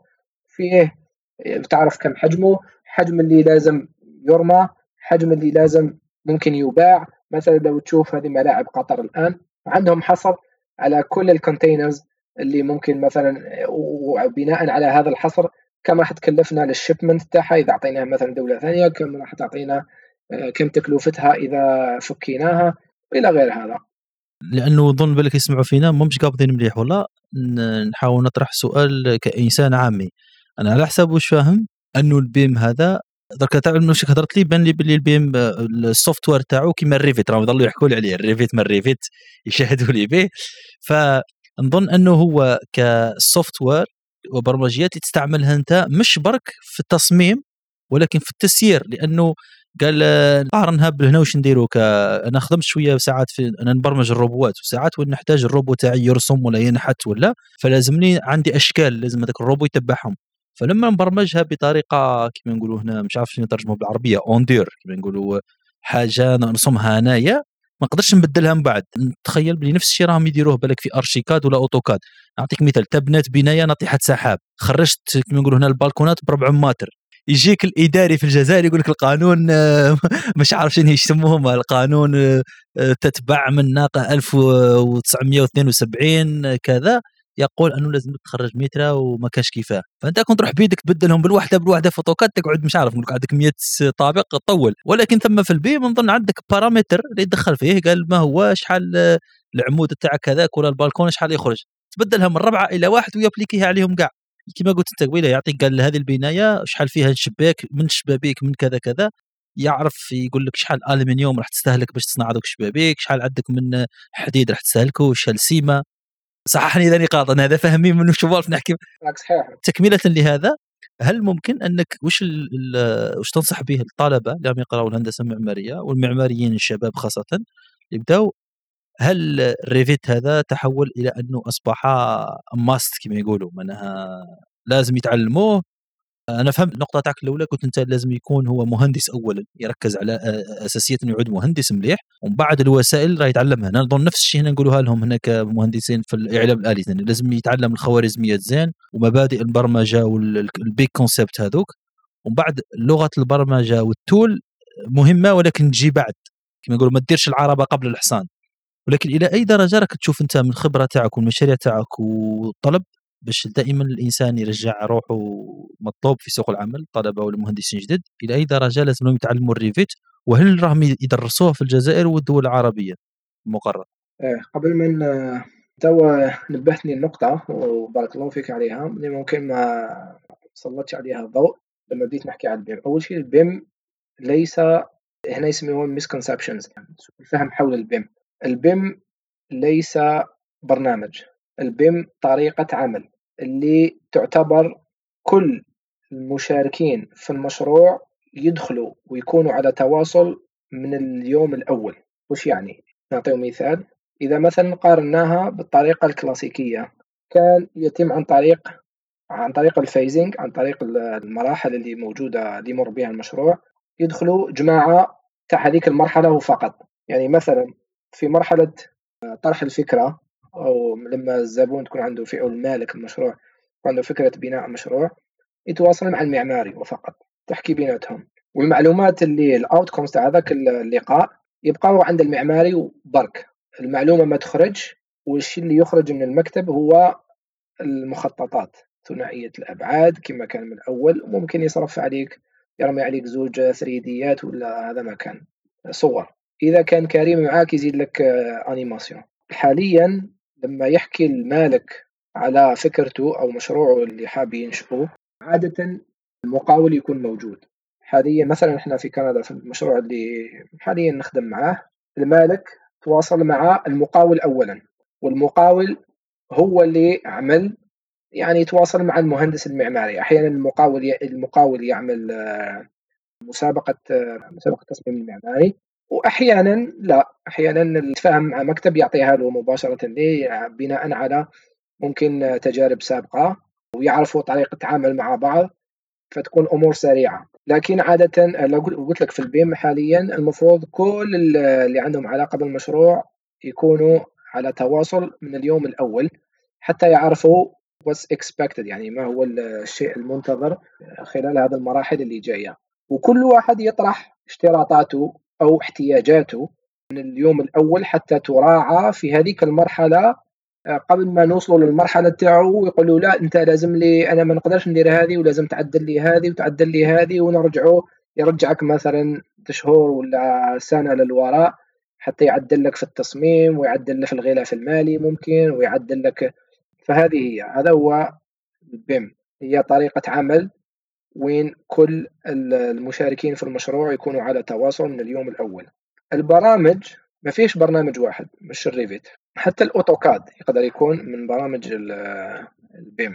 لأن ال AutoCAD ماهوش فقط في 2D لأنه يعمل 3D طبعا ماهوش بال performance اللي عند ال Revit ال animations اللي ممكن يعملها ال Revit لكن هو من ضمن البرامج اللي تستخدم في ال BIM.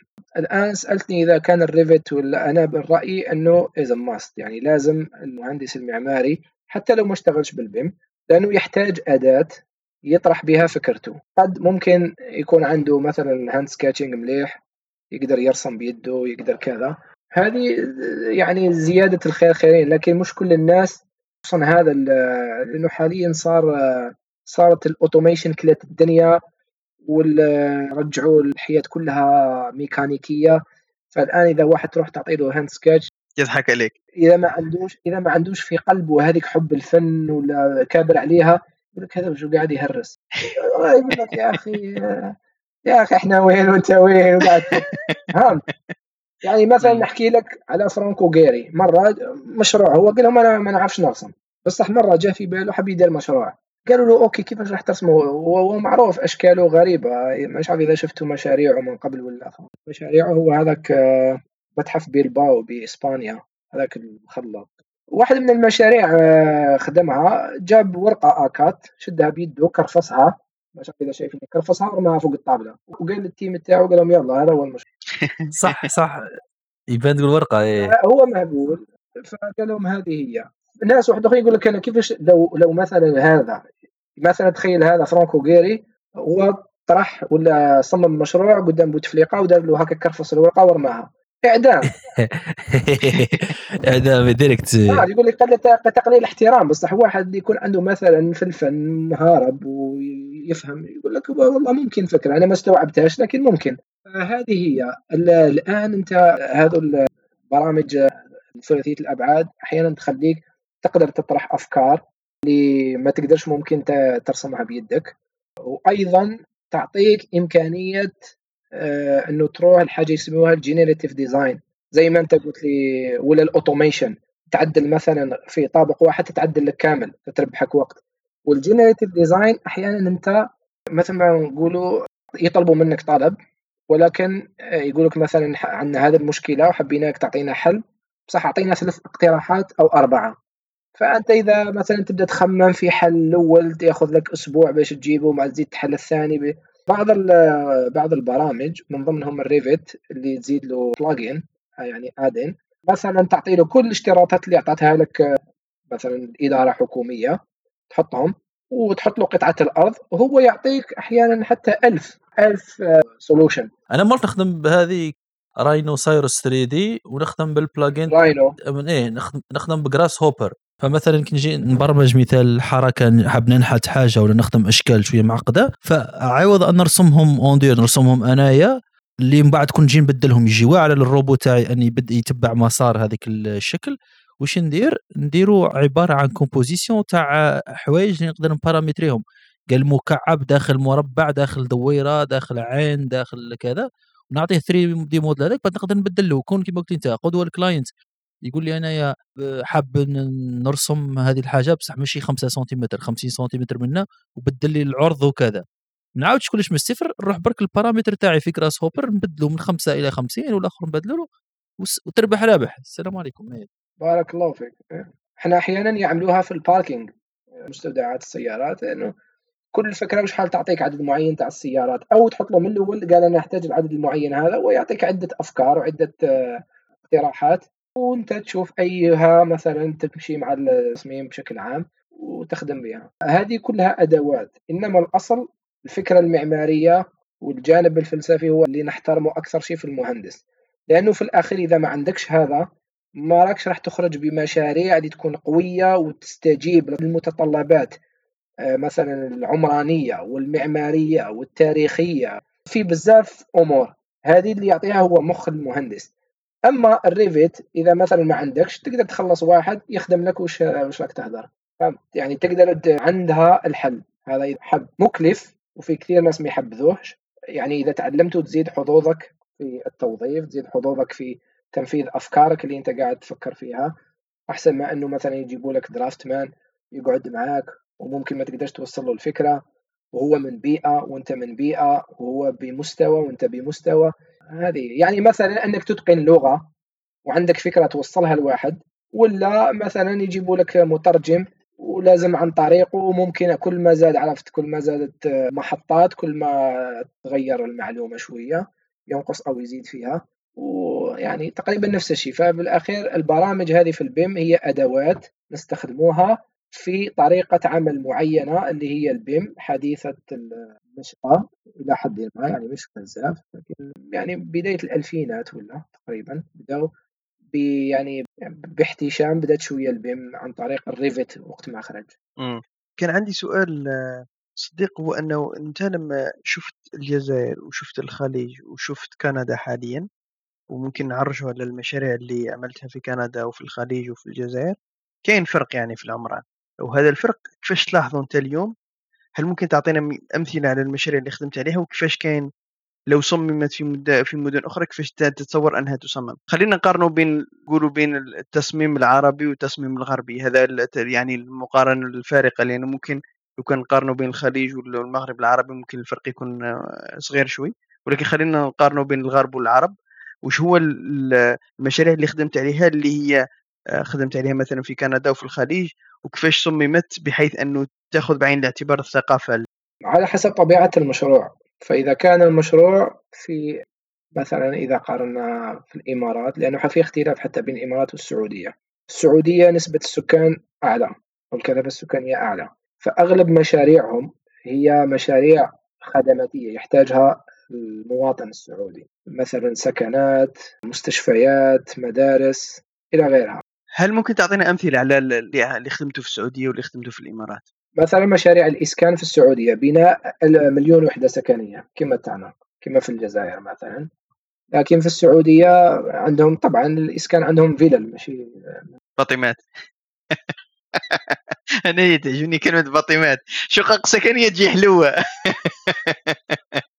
وإيش من الشقق؟ أسمع في الجزائر عندنا عندنا في الصحراء بلد قارة في الصحراء ناس ثقافة بدوية وصحراوية يبني له R plus 5 تبني له خمس طوابق السيد مالف كان عباد علابالك باللي عنده حاشاك زوايل واللي يجيبهم لك للبالكون. تسكنوا انت في الضيق والسيد مالف بالوسع وكذا وبالحرمة وكذا تحطوه وتركبهم ويحط لك 600 ساكن ولا 500 ساكن في عمارات محوطة ببعضها. لا مساحة للترفيه للاولاد الصغار لا البلاصه وين يروحوا النساء لا بلاصه وين يريحوا الرجالة. بعد توقع في الآفات هذه؟ فكرة الإداريين هذه باينة هذه شوف ها... يعني مثلا في الفوتبال في كرة القدم في بعض الناس حاليا صارت أحسن لاعب يؤخذ عن طريق الإحصائيات شحال ماركة أهداف شحال خذا يعني اللي عنده ألقاب بزاف واللي عنده سجل أهداف بزاف يأخذ أحسن لاعب في العالم. لكن هل مثلا ممكن ما يعرفش يكونترولي البالون؟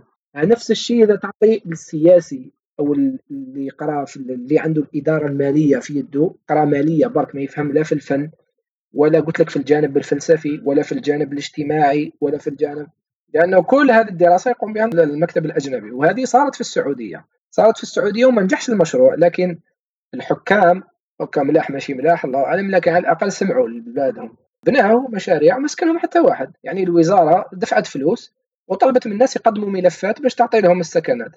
ولا واحد تطلب. ما تسكنيش في في الشقق. بعدها وش داروا؟ بعدها قالوا خلاص هذا سكنات نعطوهم للأجانب. كانوا كل مرة وش يكون؟ مرات أحيانا يجوا لاجئين ولا يسكنوهم. ثم كما صارت مثلا في حرب الخليج مع العراق سكنوا الكويتيين فيهم إلى انه مشاوا الآخر. وبعدين شرتها شركات رجعوا الكويتيين شرتها شركات كبيرة مثلا مثل شركة ارامكو تاع البترول وسكنت فيها الموظفين تاعها اعطتهم سكن صابوا حل بعد قرروا إنه مثلا خلينا نبني لهم فيلا لأنه الشعب السعودي تعود إنه يسكن وحده وعندهم قصة الحرمة ما الحرمة وهذا حقهم فيها. ثاني المجتمع الجنوبي يعني هكذاك ولكن تعرف مع الوقت والاشتراكية و... إيه. لا لازم تعتبر ولا تحترم البيئة اللي أنت تصمم فيها المشروع. هذه يكذب عليك لأنه قلت لك إذا ما يأخذش بعين الاعتبار هذه doesn't respond to those uh, requests ولا those requirements مشروعك فاشل. وظيفيا فاشل واجتماعيا فاشل. فقلت لك السعوديين قررت الدولة مثلا هناك تعطيهم قطعة أرض وهي تبني لهم البناء باش تضمن أنه يتم بسرعة والحي يكمل كامل في وقت واحد وتشطب يعني تصير لي فينيسيون والناس تسكن خلاص ما تبقاش الخدمة. حتى مع هذا بعض السعوديين رفضوها يقول لك أنا كيف تجيب لي مهندس معي لأنه المهندسين المعمارية والمكاتب المعمارية كانت أجنبية اللي تصمم المشاريع الكبيرة بهذاك الحجم. قالت لا ما يعرف ليش ثقافتي السعودية. بعدين أعطوها المكاتب سعودية. صارت أحسن يعني تحس باللي قاعدين يتطوروا. بعدها صارت الأزمة المالية. ولا لا مش صارت الأزمة المالية. شافوا إنه الدولة لو كانت تتحمل كلش صير فيها كما نقولوا إحنا لافويت بزاف تاع دراهم. فقالوا خلاص خلينا نديروا قطع الأراضي. نجيبوا الجربانيست المهندسين العمرانيين مش المعماريين. هم يقطعوا يديروا تقسيمة الأراضي والشوارع وكل شيء ونعطيه الأرض والسعودي هو يبنيها يروح للمهندس اللي يحب يصمم له على كما يقولوا هم على كيفه آه، ويبنيها يشوف المقاول والدولة تعطيه كلفة البناء. عوض أنها تبنيه هي تعطي له الفلوس. جماعة وقيلة تولي تقلش مع اللي يضرب فيها فيها بالرخام. إيه قال نعطيك قطعة أرض. من قبل مثلا كانت تكلفة تقسيم القطع الأراضي مع البناء كان يكلف 3 ملايين ريال سعودي. خلاص نقسم لك الأرض ونعطيك مليون ريال تبني بها الفيلا. ومشات على هذا. بعديها وهم يديروا هكذا شافوا سعوديين بزاف ياخذوا وقت كبير. قلت لك الحي عوض أنه مدة المشروع تكمل في خمس سنين الحي كامل يكون فيني مشطب. شافوا كاين ناس يقول لك أنا مازال درتها بصح إحنا نتزوج بعد عشر سنين ونبني كي نتزوج. قالت لا ما ماذا بي أنا ماشي الناس ساكنة ودراري يلعبوا في البارك ويقطعوا الطريق وأنت مازال الكاميوات رايحين جايين بالسيما والرملة. فقالوا لا نعطوها المطورين عقاريين الدولة تقسم لك الأرض بعدين يجي مطور عقاري والدولة تعطيك الأرض المطور العقاري يقسم الأرض ويبنيها اللي هما مثلا إعمار ولا داماك ولا هذا المطورين العقاريين الكبار. حاليا هم ماشيين في هذا إلى ممكن يصيبوا حل واحد آخر. فقلت لك الحالة قاعدة تمشي. في كندا مثلا معظم المشاريع خدماتية. توجه الدولة هنا ماهوش للسياحة. السياحة مخلينها فقط للكنديين ما يعتمدوش على الوافد. لأنه يأخذوا بعين الاعتبار الكثافه السكانية اللي ما يحبوش يكثفوا ما يحبوش ال massive influx of people يا ما يحبوهاش. تلقى معظم المشاريع خدماتية قطاع الخدمات. شوف هم ما يستخسروش في التكنولوجيا يمشي معك فيها to adopt technology بصح المشاريع هذيك تاع أعلى مبنى في العالم وأكبر مبنى في العالم ما يهمهمش. إيه. ولهذا تلقى التكنولوجيا مثلا تخرج هنا أو في الدول الغربية. وتستعمل في دول الخليج عادة لأنه عندهم كاش ثم هناك يعجزش زي الرز كما قالها السيسي صحيح. وخصوصا في مثلا الإمارات، الإمارات بما أنه مشاريعهم كلها تقريبا للسياحة ولتحسين صورة الدولة في الخارج، عادة يمشي معك في أي حاجة. إذا مثلا حتى إذا مشروع كلف مبلغ مالي زيادة إذا حبيت مثلا تضيف شيء معين يمشي معك فيها وعادي ما عندوش مشكله. امم سؤال آخر فيما يخص المقارنات اللي اللي حابين نديروها هو أيضا بين الماضي والحاضر تاريخيا. لو نشوفوا مثلا وهذا نخصها ممكن بالتاريخ الإسلامي نشوفوا دولنا في الماضي وفي الحاضر. التغير العمراني يعني كان عندنا تأثر نقدر نقولوا عمراني إسلامي ولكن بدأ في التغير وأصبحنا نديروا ديرانا نشوف فيها إحنا اللي مش متخصصين. تقدر تقول هندسة عمرانية ولا هندسة اللي هي عالميه ما ناخذوش كما كنا نقولوا قبيل. في الشقق هذيك جبنا مثلا خمس طوابق ودير خمس طوابق وخلي الناس تسكن. الهدف معناها ما عندناش ذوق عمراني اللي مسكين به. هل أنت مثلا في الخليج بالرغم من أنهم يديروا تقدر تقول المنشآت اللي هي على أعلى مستوى يعني عالمية هل يخلوا فيها هذاك الذوق العربي ولا الذوق الإسلامي والمحافظة على الثقافة؟ أكيد. هم عندهم العمارة النجدية مثلا في الرياض إذا حكينا عن الرياض. تلقى مثلا يحافظ على بعض تفاصيل الهندسة المعمارية القديمة في المباني الجديدة. طريقة عصرية. ولكن ينفذها بمواد حديثة مثلا المعدن. يبني لك مثلا النافذة بالشكل المثلث بالصح ينفذها بالألومنيوم ولا بال يعني أي أي نوع ثاني من الألياج. زجاج نوعية الزجاج. مثلا يبني لك المبنى كله زجاج. بس عوض أنه يدير لك النافذة شكلها مثلث يدير لك motif في الزجاج pattern بالشكل هذاك المثلث. يعني ممكن راكم رحتوا شفتوا ال Institut monde arabe في المركز العربي الإسلامي ولا المركز العالم العربي بباريس.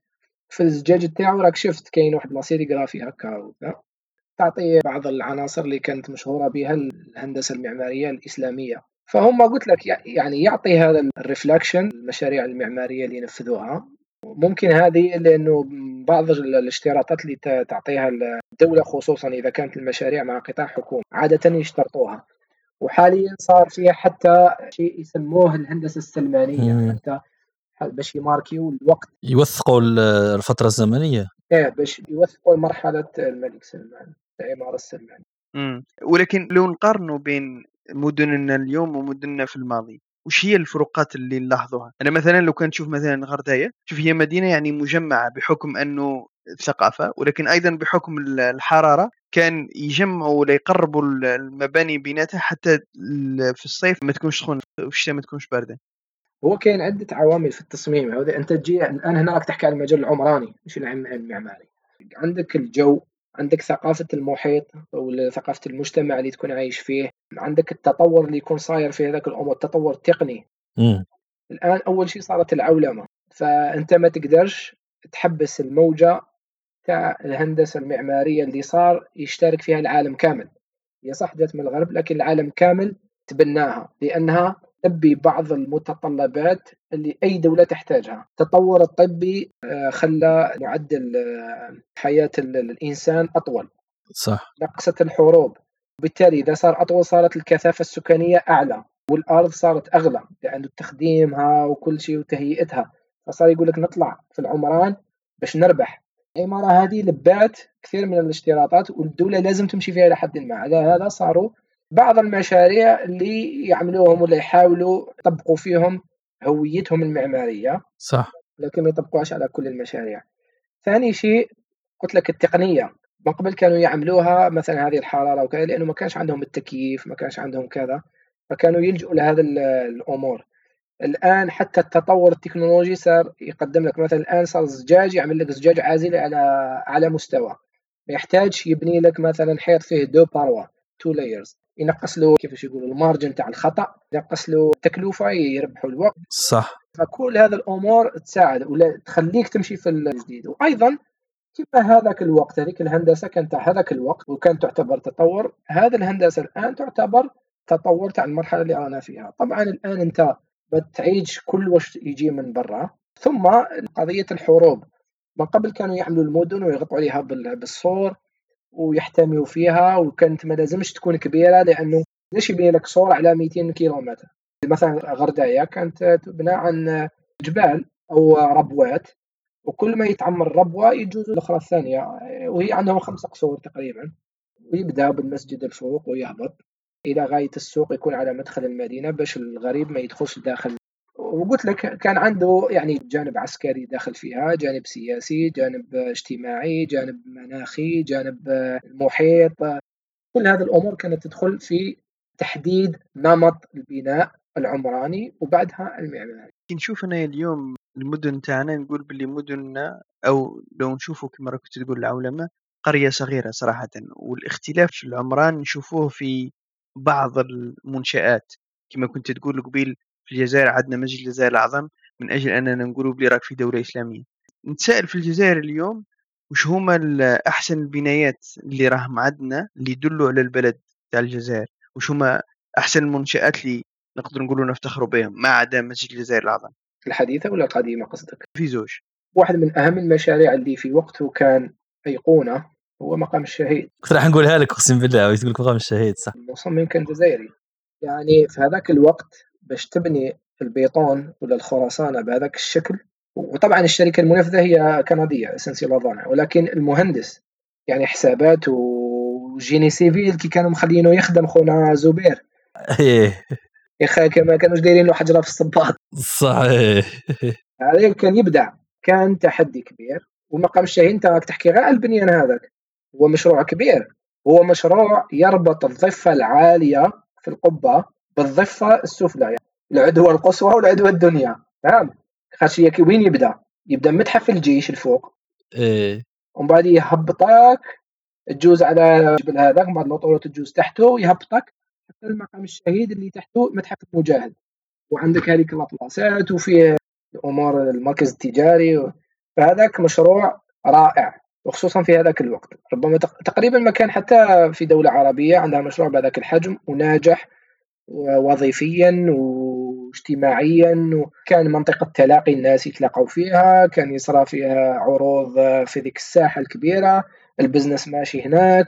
عندك الجانب التاريخي المتاحف تقدر تروح ليها. يعني مركز ترفيهي عمل. كان فيه مكاتب فاتحين ثمة شركات فكان العمل ثاني. ممتاز رائع. وخدم حتى الناس اللي كانوا السكنات اللي بجنبه.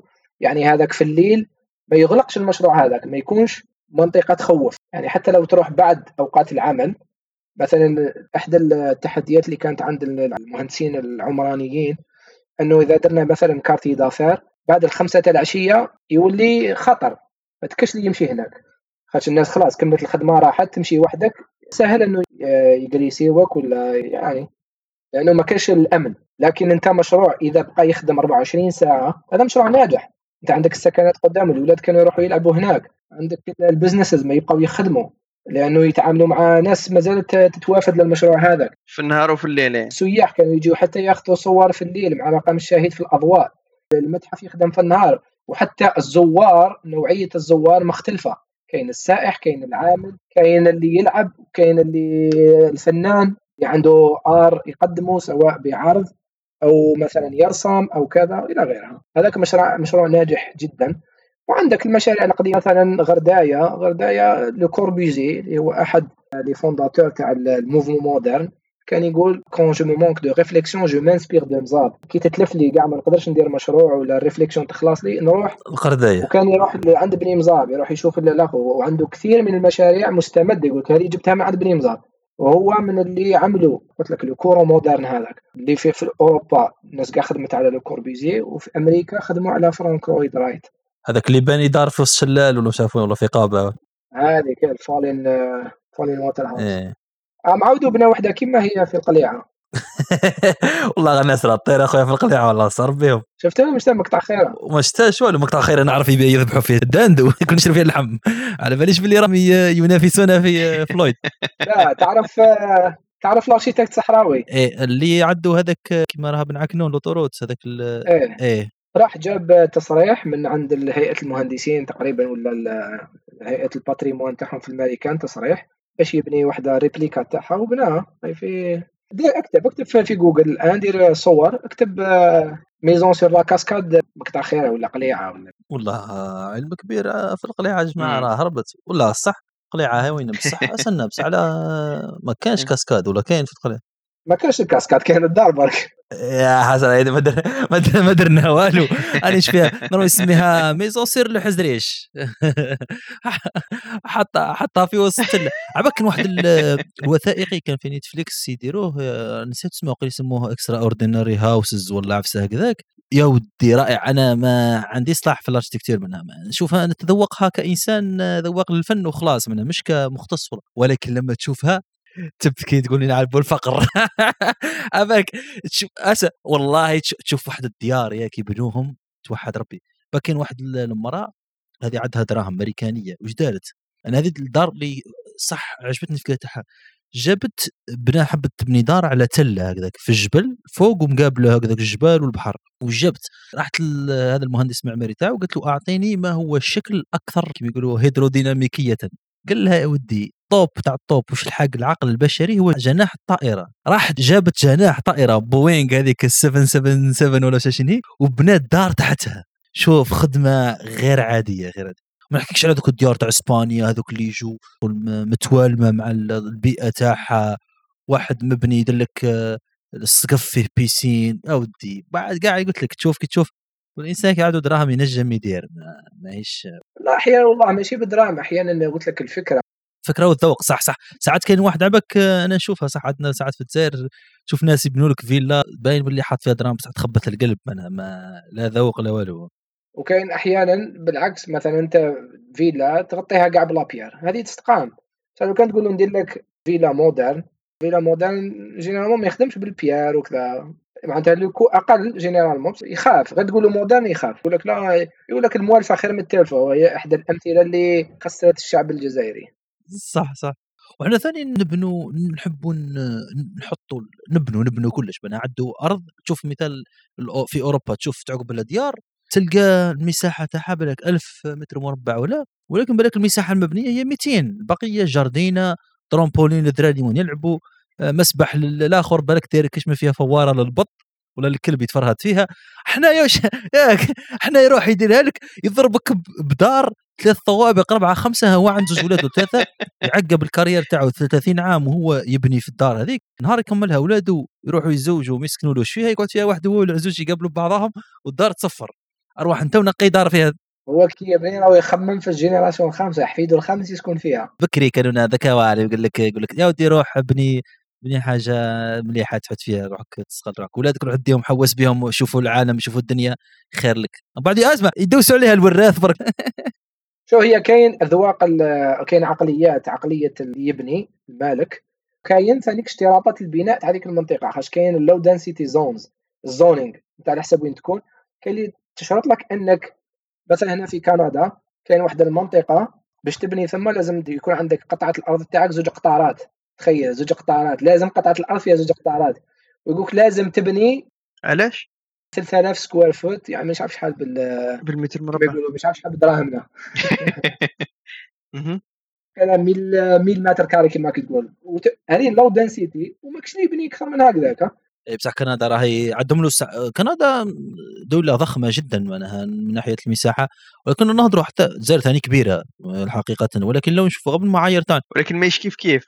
والله كيف كيف إحنا تانا يموتوا علي لازم وين يقعد وين يخدم يشوف من البالكون بحر ولازم إحنا قاعدين في لونور هذاك هبط لتحت وخلاص يعني قاعد؟ والجو أحسن. الجو أصح. من الصيف وهبط ولا من الجلفة والغواط والهضاب العليا وهبط. هذيك هو الجو المليح قاع الناس تحبهاش على الغبار ولا السخانه بصح الفوق عندك très humidité عندك ماشي مليحة صحيا ماشي مليحة. هذيك مليحة تاع vacances OK. لكن السكن أنا واحد من الناس سكنت في البليدة وسكنت في العاصمة وسكنت في الإمارات وسكنت في الرياض؟ الرياض أحسن بلاصه سكنت فيها. وسكنت في كندا والطبيعة وكذا. عندي des allergies هنا في كندا أكثر من أي مكان. نقول لك الجو تاع الرياض أحسن جو سكنت فيه؟ ما أدري عندهم غبار واش نقول لك. من الاغواط إيه هذاك هو أحسن جو. يقوي لك المناعه عندي واحد صاحبي عندنا في ذاك الوقت كي أول مرة جا هو بيو عسكري. كي جا الاغواط قال لي أول مرة كي هبطت من الطياره هبطنا في المطار العسكري عندنا المطار قال لي تجينا هذيك الكومة هذيك تدحرج. شوف tumbleweed يقولوا لها بالإنجليزية معليش يقولوا لها بالعربية ولا بالفرنسية؟ في السعودية يسميوها تاع الغبار صح؟ تاع الصحراء تلقاها في الصحراء اي إيه يقول لك العجاج وهم يسموها العجاج. هذاك. آه العج العجاج يقولوا ناس تبسه العج هم يقولوا العج. قال لي واو قال لي بنت لي تكساس قال لي بنت لي حاجة كبيرة الأخوات هذه. بصح تلقاه يعني شحال تلقاه كاش يومين ثلاث أيام في العام ولا مرتين. حتى القبار ذاك معظمه هو الطبيعة ما يديرونجيش حقيقة القبره في روحها طبيعيا. وهي صراحة أنا نشوف فيه بلي المشكل في أنه هو ما يديرونجيش لو كان برك البنايات تتأقلم مع الجو. مش البنايات. لأنه إحنا البنايات تاعنا ما فيهاش معناها العزل يدخل لك الغبار للدار. ما هيش البنايات. الوسخ الحاجة الأولى. الصاشيات هذوك الأكياس البلاستيكية والكواغط اللي لايحينهم برا. والعمران تاعنا مش مبني بطريقة ما عاد مناش الشجر الشجر ينحوا فيه. ما تحسش ناس تخمم. بارك الله فيك. هو كاين بزاف أمور. قلت لك العمارة تعتمد على البيئة اللي أنت فيها. مثلا أول حاجة تديرها لما تروح للصحراء تاعنا ما يحبوش يصرفوا ما تقدرش تبني حاجة كما تحب أنت بالبيجي اللي في راسك. لازم تدرس والبيجي ديرو بعد دراسة للمنطقة. الآخر ماشي تقول سنا بعنا طون تاع بترول راح يبقى لنا هذا الفائض المالي راح نبنيو به مليون وحدة سكنية. ما تقدرش دير هكا. اولا وين راح تبني الوحدة السكنية هذه؟ تبنيها في الجنوب سعرها يختلف عن الشمال. إذا مثلا الغلاف المالي يكفيك تبني به مليون وحدة سكنية في الشمال. إذا نفس الغلاف المالي ما تعدش ما تقدرش تبني نفس العدد. تبني مثلا ممكن 800000 700000 على لأنه راك لازم تخمم باللي لازم التواقع ما ينفتحوش. حنا يقول لك عندنا ال courant d'air باش نهوي الدار. ما تفتحش الطاقة يدخل لك الغبار. دير ال climatisation. الطاقه تفتحها مثلا كي طيح كي طيح الشتاء تهبط الغبار تفتحها اش عارف يومي نهار يومين في الشهر ولا في الشتاء ينقص الغبار ما كاش الريح. بصح من بعد عندك ال climatisation هي اللي تخدم. حنا تاع جامي شفت أنا يبني باطي ما يدير يخمم بالكليماتيزاسيون سونترال اللي يعجبك راك صور من الصو على بها الناس ما تسكنلكش وكي ما دير يوفر لهمش هذا الشروط الناس ما يهبطلكش لتحت هم طراسه بوكزول بوكزول تشوفها حاليا الطراساج اللي فيها من أحسن ما يكون. مدينة بوكزول وتشوف الآن في جوجل ايرث اكتب بوكزول إيه نظن عقبوا عليها في طريقنا هاي مطراسي يا مدينة. سما حتى بنيان. الناس ما هبطتش على خاطر عارفين باللي يبني له هذيك تاع كيما يبني في الشمال. في الشمال يسخن يفتح الطاقه هذا يدخل لل courant d'air يبرد شوية الحالة. في الاغواط كي تكون السخانات تقرز يفتح الطاقه تدخل ليه الشمس تقعد معاه في الدار تجمع. أخي الاغواط لاباس مش سخونة ياسر ياسر مقارنة بال السخانة اكثريتها في ورقلة أنا بعثوا لي l'armée الاغواط إيه أنا ش... أنا قاعد يقول لي نعرف الاغواط نقول له يا يا عقبت فيها العسكر ما كاش كيفاه. مرة واحد تلاقيته في إيطاليا جزائري. قال لي انت منين؟ قلت له أنا من الاقواط قلت له قال لي إني كنت في الاقواط آه قلت له عقبت في العسكر؟ قال لي والو كنت في الحبس. بنا بنا عندنا حبس كبير. حراك حراك يا لطيف. أنا بس أنا ما رحتش قعدت هكاك هارب حتى حتى رحنا الامارات اعطونا يا أخي الكارطة. باش ما نطولوش عليك سؤال أخير ممكن؟ وهو رانا رانا حكينا فيه شوية قبيلة ولكن بالك نقدروا نتعمقوا فيه درك شوية وهو علاه درك الخليج راه يعتبر تقدر تقول هو اللي راهو لو غران شونتي تاع العالم أو كيما يقول أكبر ورشة وين نديروا فيه البنايات هذه الإبداعية وكذا. هل الحكام تاعهم درك راهم كيما كنت تقول هل عندها علاقة بالسياحة ولا بالعظمة؟ كما نقولوا باش يخلوا يخلدوا رواحهم بحكم أنهم كما نقولوا هنا ملوك وكذا. ما همش راح يحاسبوهم كما دولة ديمقراطية. مثل ما يجيش بايدن يقول لهم أروح وأنا ندير بناية ولا كذا. حتى نشوفوا في التاريخ وأنا ما نشوفوهاش دائما شيء سلبي لأنه في التاريخ التاريخ دائما خلد البنايات اللي بالك بنيت pour les mauvaises raisons محل ال monuments كبار تبناو على عظمة إنسان ولا رؤية هذيك تاع الجنون عظمه واحد. ولكن في الأخير خلدها التاريخ بينما نسي التاريخ البنايات العادية. علاه درك وخاصة في طريقة عملته لو نشوفوا مثال أنا أنا الصورة اللي يومنا هذا أنا مأثرة فيا شفتها مرة دارها واحد قارن بين الجزائر في السبعينات ودبي الإمارات السبعينات ودركا حاليا. تشوف الأوراسي أبيض مقابل البحر الفوق فاش يبان متحوف العاصمة الجزائر العاصمة كيفاش تبان متحوفة حتى المدن المغاربية بالعموم. وتشوف كانت دبي كانت صحراء. حتى بداية التسعينات تشوفها فارغ. وبس حضرك لما تشوف النسق العمراني تاعنا في الدول المغاربية عادة وفي الجزائر خاصة ودي حتى الأخرين جيراننا وفايتينا ولا تشوف المدن تاعهم هنا. للأسف لا شيء كما قلت لك مدن مسخ. حتى ما عندهاش نسق بين خلاف نقولوا غرداية ولا بعض المناطق في تمسان ولا مناطق اللي يحافظ على واحد التراث عندها. معظم المدن تحولت إلى مسوخ والعياذ بالله. ما أنت إنسان جماليا ما تعجبك نفعيا ما تعجبك الدودانات لو تكلمنا عن المعمار ولا الآخر. فوش الحاجة اللي خلات الخليج حاليا يتفوق في هذا المجال؟ كيفاش قادرين نستلهموا ون répliqu يو الآخر تاع علما أنه كانت عندنا بحبوحة عملية كما هما. كاين واحد المثل اللي تشهر به زعما حاكم دبي اللي هو الرخاء يجيب يجيب ناس كيفاش قالها؟ الرخاء يجيب ناس لينين والناس اللينين يجيبوا لك اوقات صعبة والوقت الصعب يجيب. إيه، الأوقات الصعبة تجيب ناس قويين. رجال أشداء إيه. فتقريبا هي إلى حد ما في جانب من الصحة يعني الشيء اللي صاير في الخليج تقريبا هذه المقوله كاين منها. هذا أول نقطة. ثاني شيء إلى حد ما هما ناس يعني الحكام بما فيهم من سلبيات يسمعوا لشعبهم.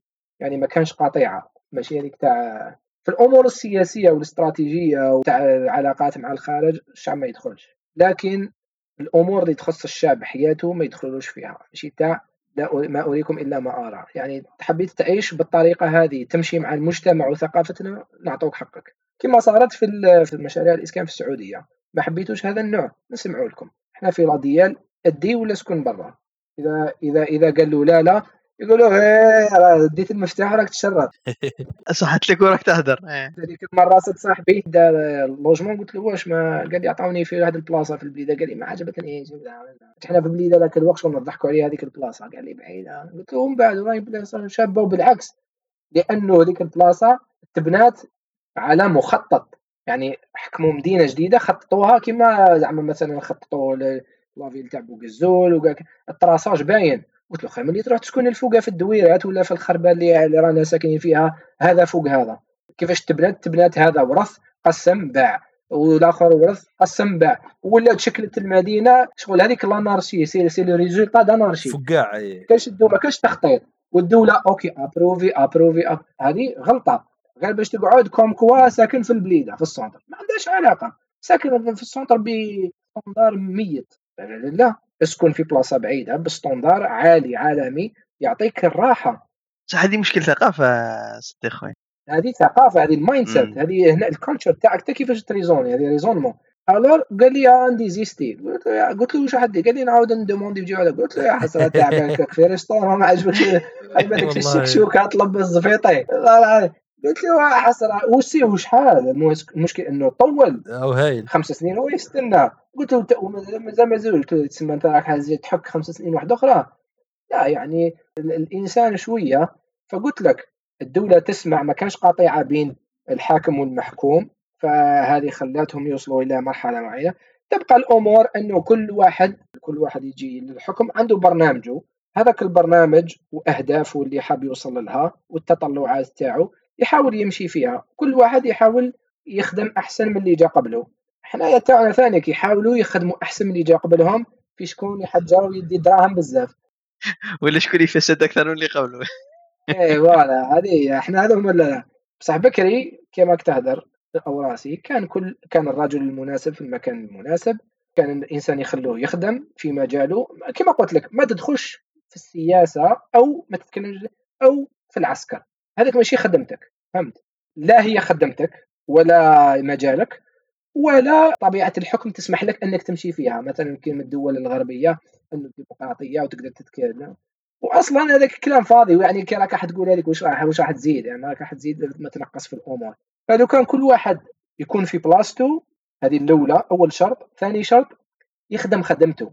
ما تدخلش روحك في حاجة واحدة أخرى. إحنا شعبنا كاع يعرف ال politique كاع يعرفوا البالون كاع كاع مدربين كاع محللين سياسيين.